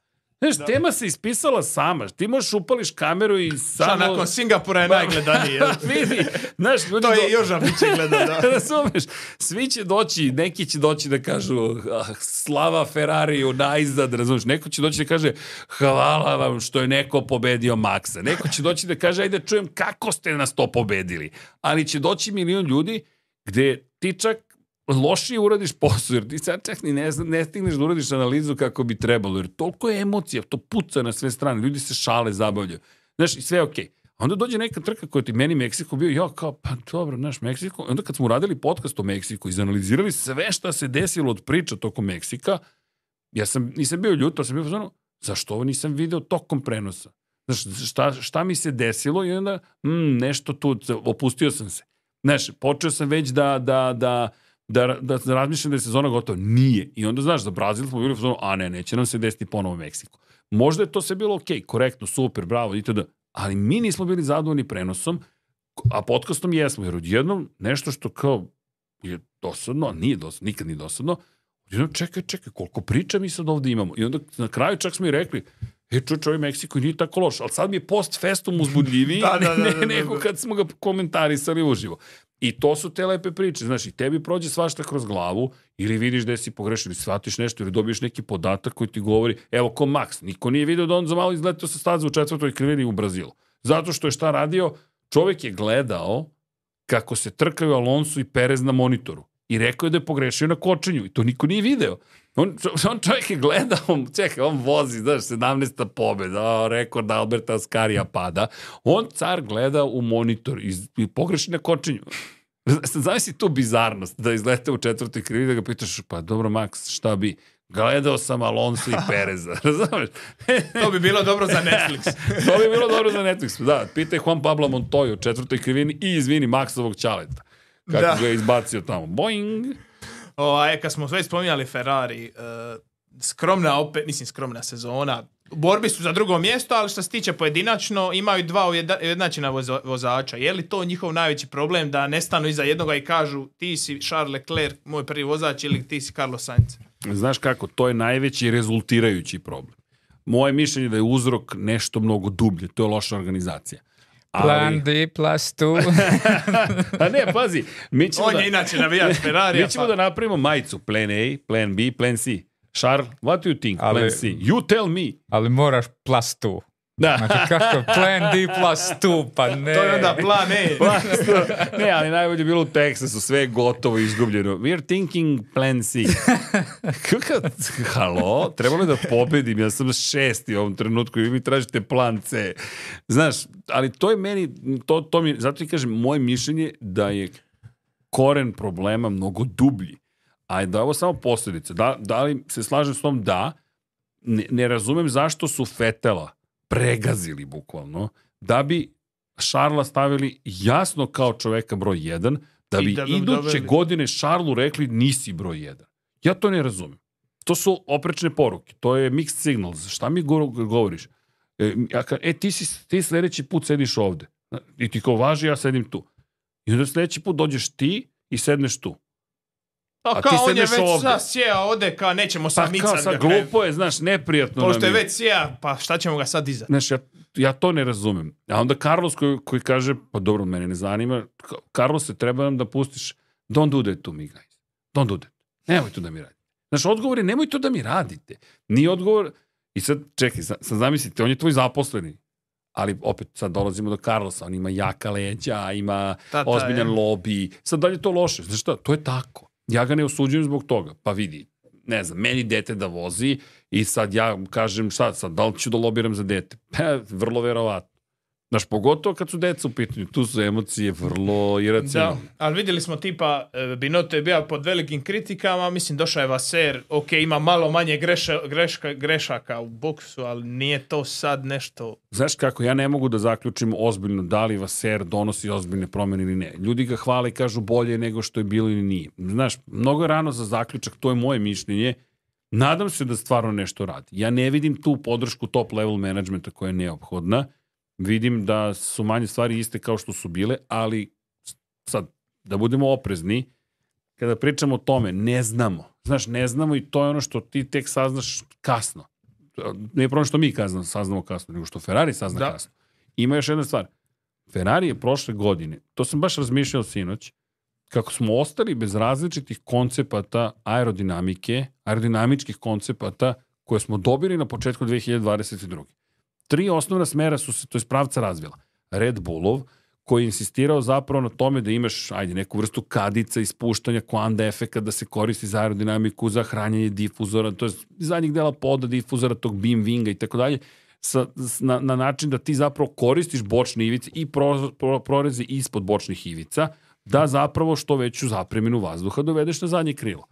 Imali smo kadicu, onu čuvenu, koja je napravljena kod Ferrarija, koja je funkcionisala, Charles Leclerc se rame uz rame borio sa Maxom Verstappenom. Prošle godine mi, na početku godine smo Na imali početku je bilo... o, prelepu sezonu. Prve tri, četiri trke su bile, još oni su se bili ovaj, odustali onaj na trke. Odustao dva puta Max, veliku prednost imao Charles, ima i ona čuvena, to me po- podsjetili su mi neki ljudi, sunčano, sunčano, sunčano popodne u Barceloni za, za Leclerca.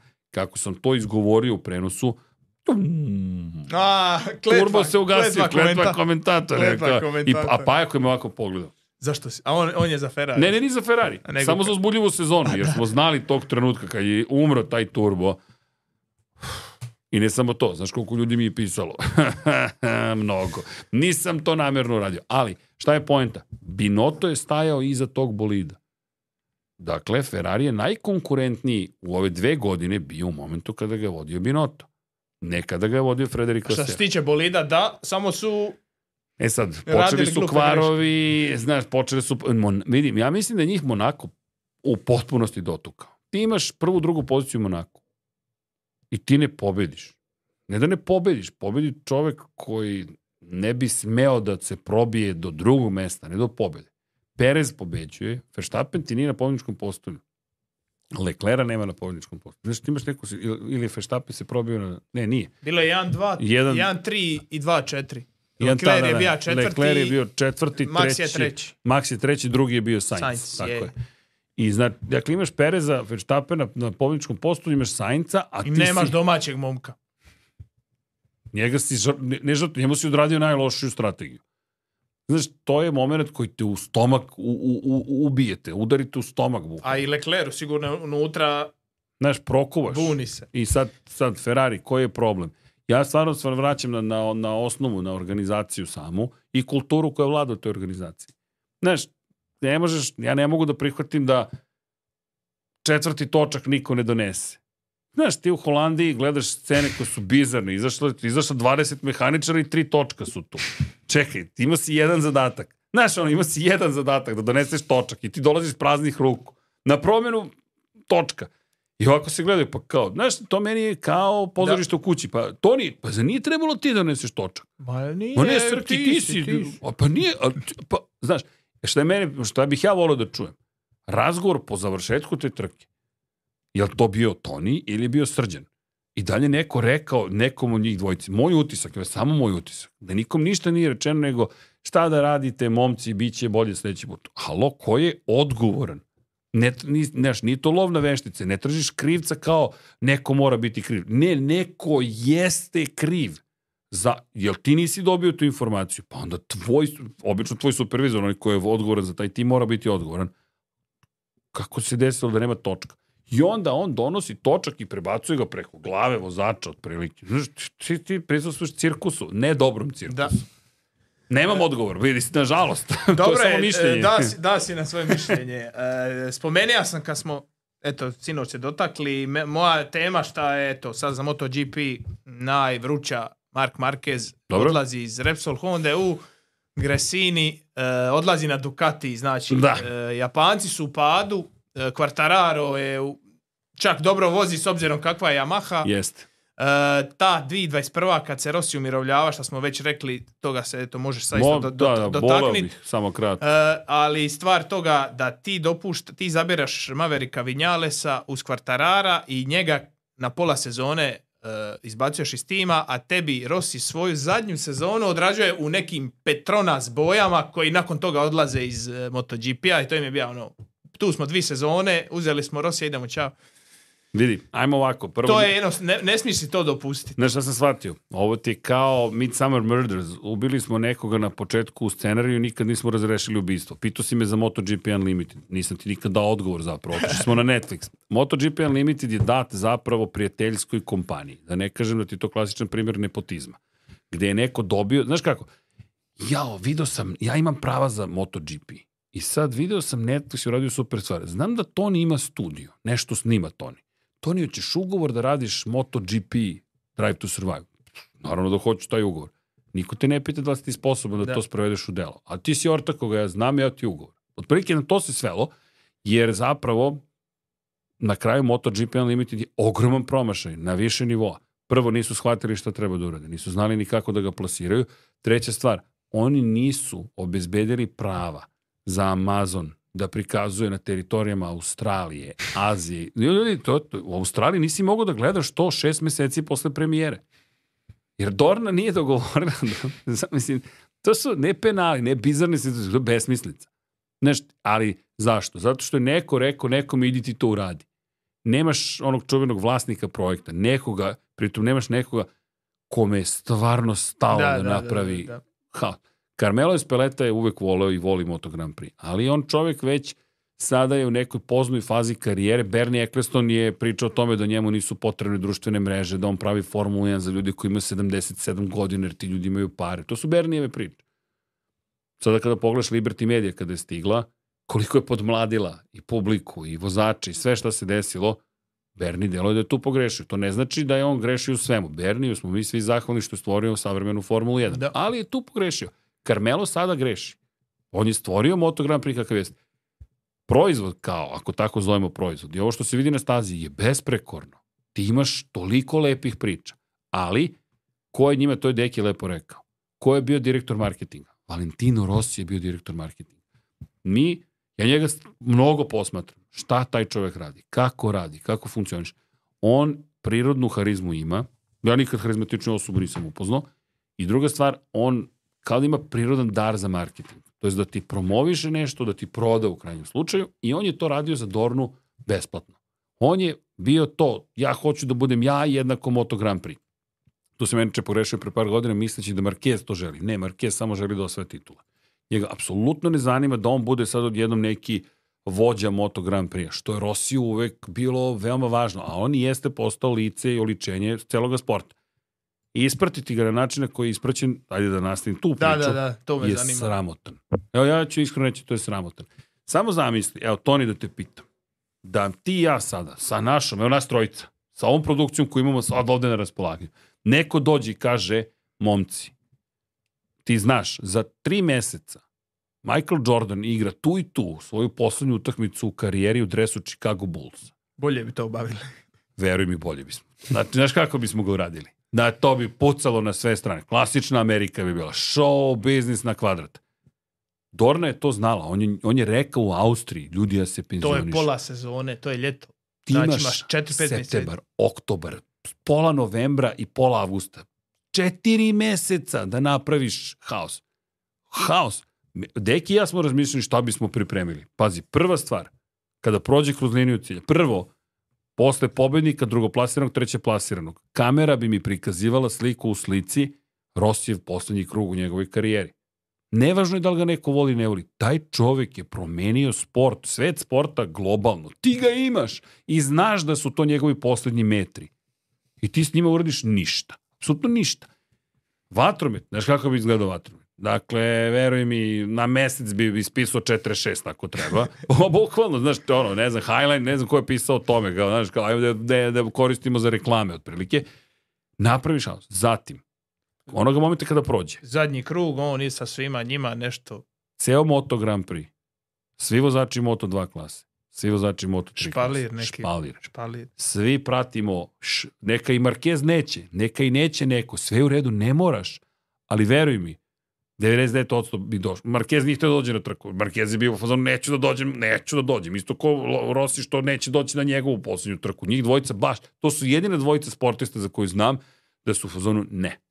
Nema pomirenja. Baš se ne vole. Nema pomirenja. Bukvalno nema. A zanimljivo je Luka Marini koji je brat Valentino Rosija u fazonu. Jedva čekam da dođe Mark Marquez u Ducati. Veliki šampion. Meni to govori. Poštovanje prema veštini Marka Markeza. Apsolutno je, Postoji, da. postoji. Ali Valentino je rekao neću s njim da imam ništa. I sad da će se oni nekad pomiriti, meni je to isto zanimljiva priča. Hoću da čujem jednog i drugog za 10, 15, 20 godina šta se sve dešavalo u njihovim glavama, u Maleziji, u Valenciji i tako dalje, ali to je neka druga priča. Ali bih napravio takav šov. Da li mogu, da- može da stane toliko vozača, 60 vozača stazu? Može.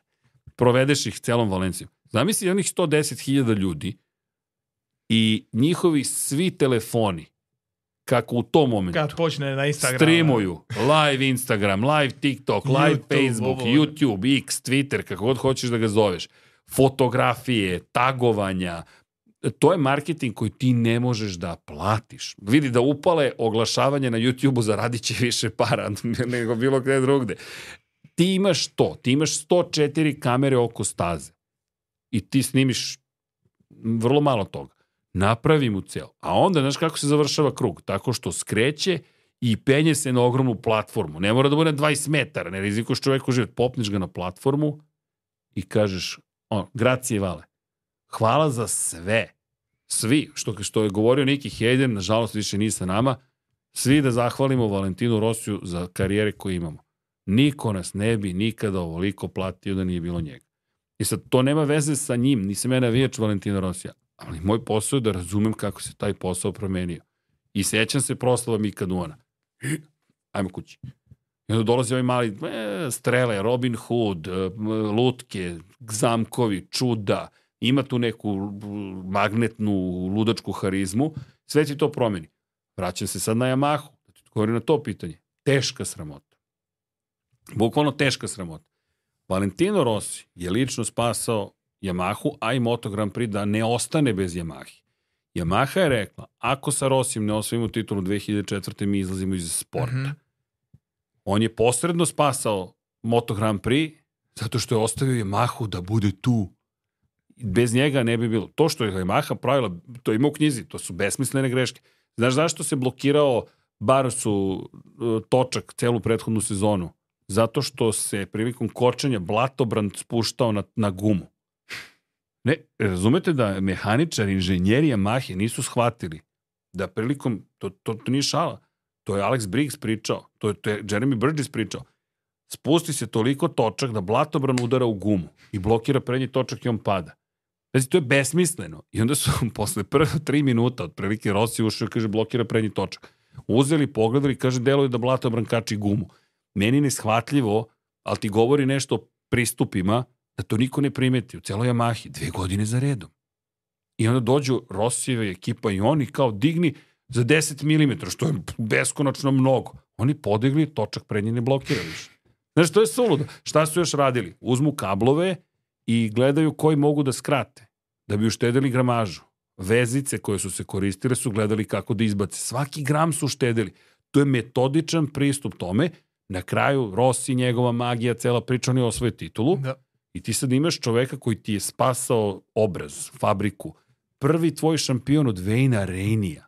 Pazi, Mick Duan nikad nije htio da potpiše Yamahu. Da je, Honda nije iznervirala Rosija. I da se on nije naljutio, nikad ne bi otišao u Yamahu. Mi bismo i dan danas pričali o 17 titula na Hondi. Otprilike. Zašto? Zato što je Briggs je rekao, mi smo se zabavljali u Hondi. Toliko smo bili nadmoćni. U Yamahi smo morali da šljakamo. Baš smo Mhm. morali da radimo da bismo osvojili titule. Pazi, to je svestan izazov u koji si ti sebe uveo. I sad ti takvog čoveka, o da, otišao ti u Ducati, svašta je rekao, e, ali kao, deal with it, prevaziđi, ne znam šta ćeš da uradiš. Taj čovek je legenda. Ja se smijem, on, evo, prekjuče je testirao, to sam pričao u podcastu, testirao je za Le Mans, crveno-beli auto i stoji njegova teget plava boja, pozadini žuto 46. Nema veze sa životom, reci mi, ajmo, ljudi, Ko će to koji da... vozač može da dođe i kaže stavite mi teget, pozadinu i žutu boju broja? Samo jedan. Samo jedan.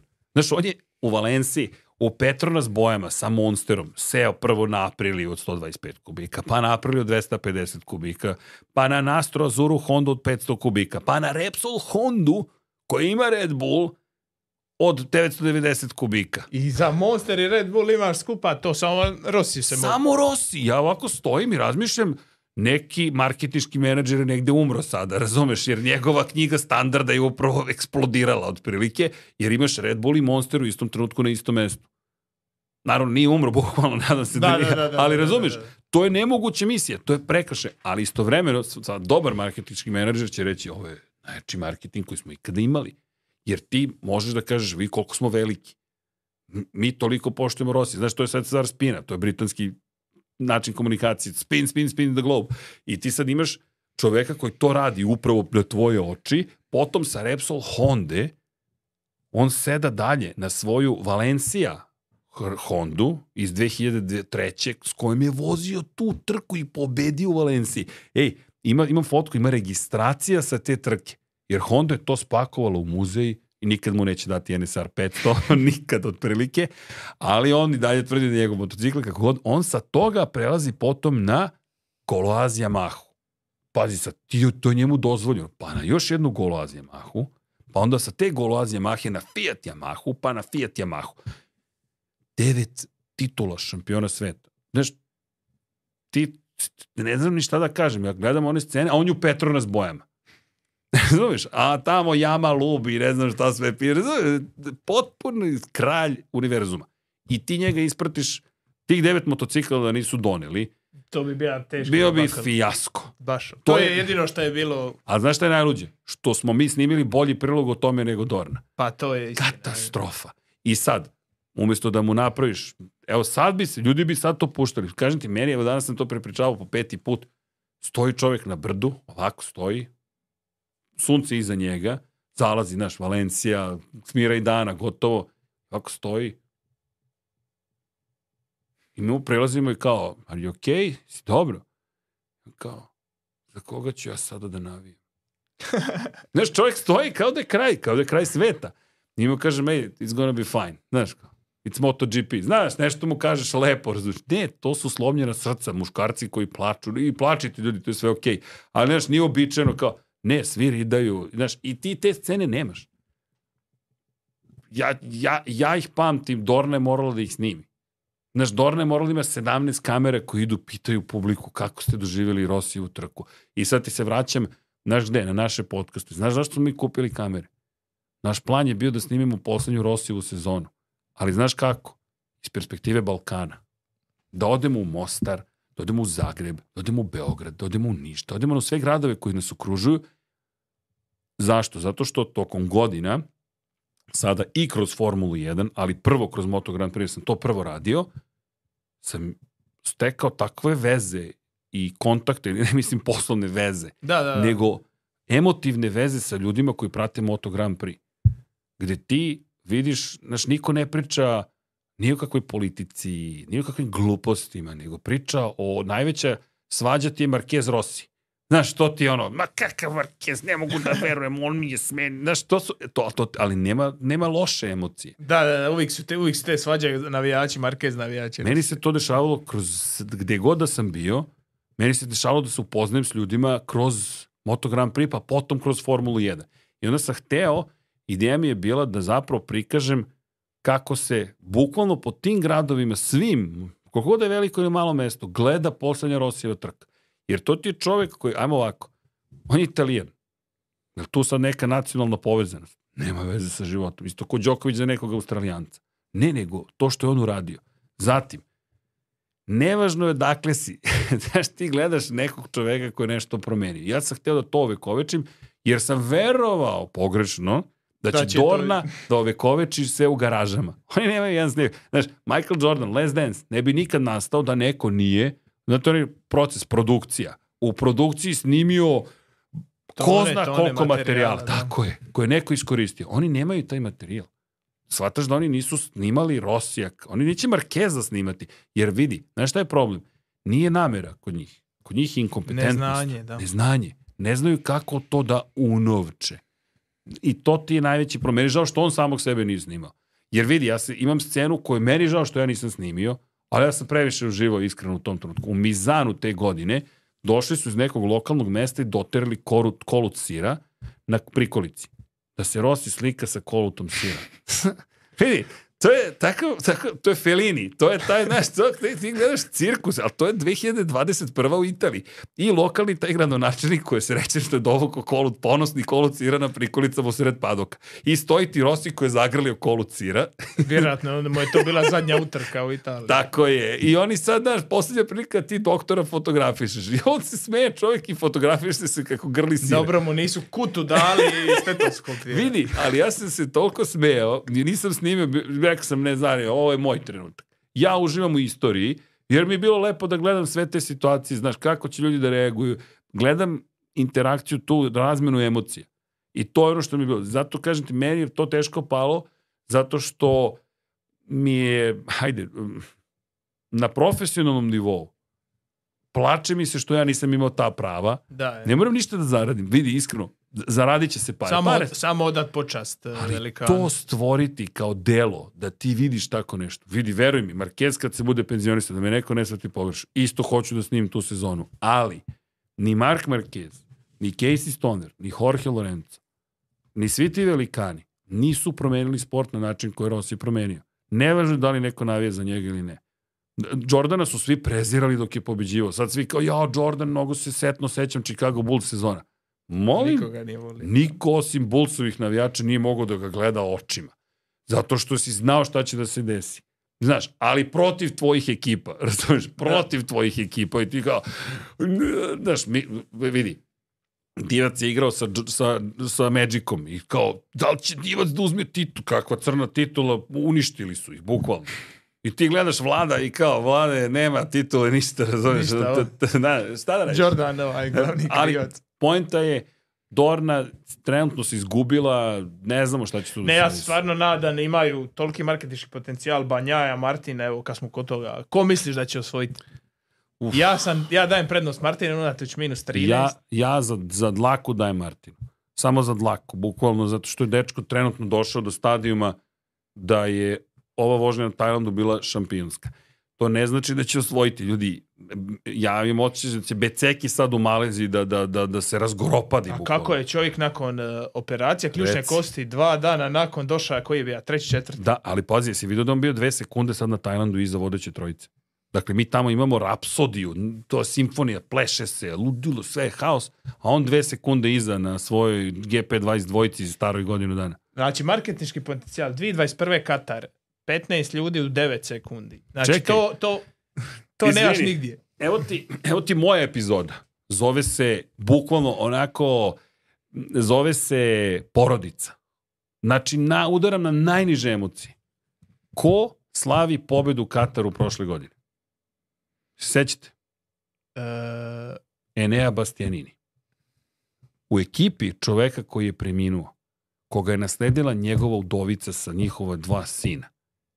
I oni beleže prvu pobedu u šampionatu sveta za, za motociklizma. njihovu... Da. Za, razumeš, to je, to su neponovljive stvari. Ja to zovem La Familia. Meni je to epizoda. Hoćeš MotoGP Unlimited. Čoveče, upali kameru, uđi u Gresini u tom trenutku. Ne treba ništa Da. više da radiš. Tad su i Ducati ono, ludovali. su. Vidi, ja sam, i meni se plakalo. Mi smo bili u, u, mi smo bili u Kataru za tu trku, prenosili smo sa lica mesta. Gledaš Nadiju Padovani, ona žena plače, raspada se. Jer njen voljeni Fausto Nije to doživio. nije to doživeo. Znaš, on je čovjek, znaš kad je poslednji put slavio Gresini u Moto Grand Prix? Toni Elias 2006. I on od onda pokušavao da čovjek da se vrati na vrh. Postoje fabrički tim Aprilije nije imao posla za ruku. I Nadija nasleđuje nešto što nije želelo da I nasleđuje. on ima tri pobjede prošle sezone, jel? Četiri. Četiri. Četiri. A ona sad ima Marka Markeza. Sad samo zamisli sledeći, izvini. La Familia ti je prva epizoda. A kako ti se zove sada epizoda? Braća Reci. Marquez. La Familia. La Familia. La Familia 2. Ti imaš porodičnu priču. Šta je Dorno Ništa, uradila od Unlimited, toga? zaposlite Srke. Ja sam, vidi, raz, vidi, i, na, to je meni tužno. I ti kažeš, meni se plače koliko oni imaju propušteni, imaju- on- to nisu voleji, to su ziceri na zicer, na zicer, na zicer. Hoćeš lepu priču, Marko Beceki, kralj škorpiona. A man, idi plati čovječe do, do, Dwayna Johnsona. Da, A on je u Moto2 bija ono treći koji je bija. Vidi, on je u Moto trojkama bio kandidat za titulu protiv Jorgea Martina. Vrati tu priču, ispričaj. Pazi, Pa Beštija je dobija ga. Banjaja i Martin su bili klubske kolege u Mahindri. Vrati tu priču, napravi priču. Razumeš, napravi priču o tim klincima. Imaš toliko lepih priča. Martin, pazi, ne, ne volim o tome previše da pričam. Martinova porodica je prodala stan, žrtvovala je sve samo da ga pogura kroz karijeru. Do je bili u Da, Valenciji. to dob- sam, to sam gledao. Da. Razumeš, i on je čovek prošao sito i rešeto. To je porodica koja je rizikovala sve u svom životu da on uspe. Ti nemaš tu priču. To, Za- te priče možeš imaš uh, sestre Williams, Marija Šarapova ili ne znam ni ja, ali to nemaš se- motor, MotoGP-u. Ni, to se, Jel, jel, jel ima razlog da se stidi? Ja mislim da ne. Nisu ljudi krali, nego su bili spremni da žrtvuju sobstvenu dobrobit zarad budućnosti svog deteta. I ti umjesto da ispričaš tu priču, nada, zilč, nič, nada, nema ništa. Nema ničega. E, Peko Banjaja, iz druge perspektive, on je iz vrlo bogate porodice. Sad, to ti kao STV Tito Rabat. Čekaj, ti imaš sav novac ovoga sveta manje više na raspolaganju. Ne sav, ali imaš dovoljno. Što rizikuješ svoj život? Znaš, jer mnogi kao, ja, Peko, znaš, on je iz bogate porodice. Pa zašto Tim pre. onda, je? Zašto vozi? Zato što voli da vozi. Jer sad ti imaš oprečne situacije iz drugih sfera društvenih, društv, socio, socioekonomskih dolaze, ali ista strast, isti cilj. Šta je meni poruka? I nevažno je da li si dete iz manje bogate ili više bogate porodice. Strast ih povezuje. Želja za uspehom. Znaš, te priče ne postoje. Znaš, koliko priča ima? Evo, sad smo se dotakli samo na kratko. Luka Marini, u senci brata. Da. On živi u senci brata. Pa evo, e, Pola Espargaro završit će karijeru bez pobjede, ima, ne znam, osam postolja ili čak možda i više. A brat? A brat je isto bio stariji od njega na, na ono na pragu da mu se to isto dogodi. O, Argentina, pa onda ono, sla, ono slavlje Pre vremena. Pre vremena. Ne, Aleš, ne. Sad, jo, Joan Zarko isto prva pobjeda. Ja sam rekao, ja sam mislio da stvarno nikad neće lik ima koliko drugih mjesta. ono. Isto. Ali vidi, ti sve te priče imaš i nigde ih nemaš. Imaš na Infinity Light. E, imaš Infinity i mi ćemo ih raditi. Znaš, koliko nam prava Pa ima, dozvoljavaju. imate specijale, Imamo. 46. 93. 77. Vidi, to su specijali kako su nastali. Aj pričamo o njima, ajde. Ali ja mislim da, da oni jedan veliki, kako je, 12-24 satni podcast se najavljiva, tako da- Ja, to sam, Tome Deki će me u top staviti što to nismo uradili, ali stvarno fizički nismo mogli. Samo bih da dodam par stvari. Vidim da je vreme za seču, ali je, e, reci, dugujemo 299. podcast. Došao mi je momak, ne mogu sad setim imena, izvinjam se, i rekao, slušajte, obećali ste tamo kada ste snimali 60 neki, kad dođemo do 299, jer mislim da je Vettel vozio 299 trka, tako nešto. Podcast će biti namenjen Sebastijanu Vettelu. Došao 299, pa ja već zaboravio, ili ovo, ko se seća i pa odnozi. jeste onda promijenili Ne, ne, sad ćemo 299, take two. Take Two. Take two. I onda ćemo napraviti specijal o Sebastijanu Fetelu i Paja duguje, ni sam ne zna, da se u plavu majicu obuče zato što je obećao da će to raditi kada Logan Sargent osvoji jedan poen.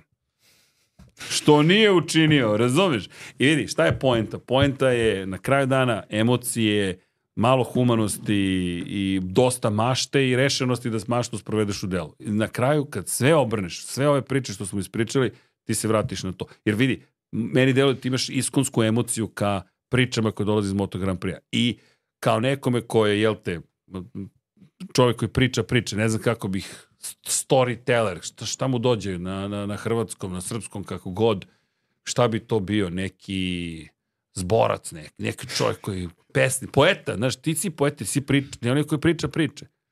Ti, znaš, ti si pe, pesnik, bukvalno, i kad tebe to boli, to je dovoljno, ti imaš tu emociju. Samo je pustiš iz sebe, sad ne, ja ti ne govorim što da radiš, nego Da, samo da, da, hoću da. ti kažem, to je to.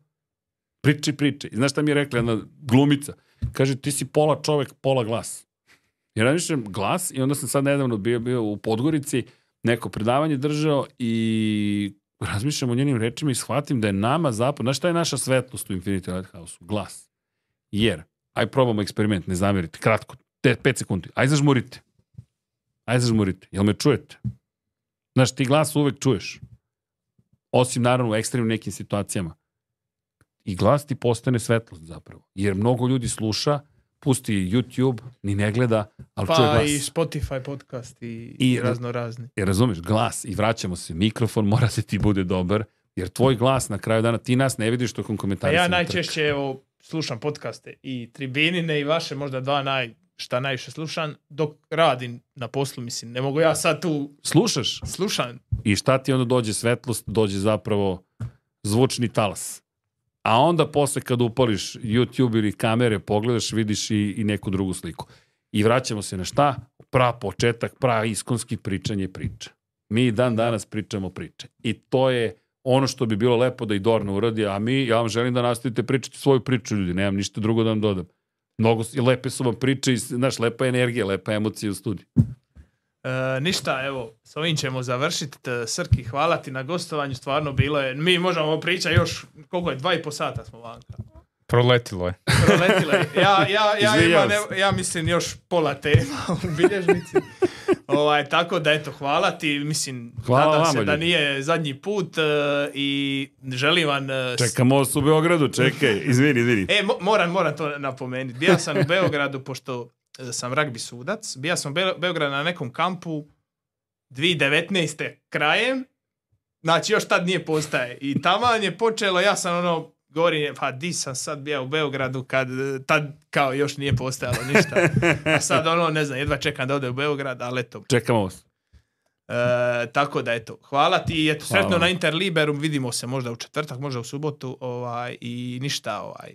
Dragi gledatelji, za ove majice posjetite jako e, HR shop, a, a, A za ove? a za ove posjetite shop e, Za ove, da, da. shop.infinity lighthouse, ako želite neke knjige možete provjeriti na shopu, otiđite na Interliber, sajamski popusti. Tako je. Znači, evo ja ću samo reći, ova jedna knjiga od Dekija Potkonjaka je 5 eura sajamski Bukvalno. popust. Znači, šta to je, popiješ pivu, Najskuplja, izvini, je 30 eura. To je, to je ništa. Monografija Da, koja ima da. 2 kilograma, na primjer. Inače, za sve koji iz Hrvatske planiraju da kupe, eventualno hvala vam pre svega, ali sačekajte do dve, tri nedelje, bit će bez carine. Eto, čisto da znate. Ćutim Dobro. dalje, ćutaću. Dobro, dobro. Pa, može. Ništa, dragi gledatelji, eto, nadam se da ste uživali u podcastu sa Srkijem. I eto, do idućih podcasta, eh, do slušanja. Pozdrav.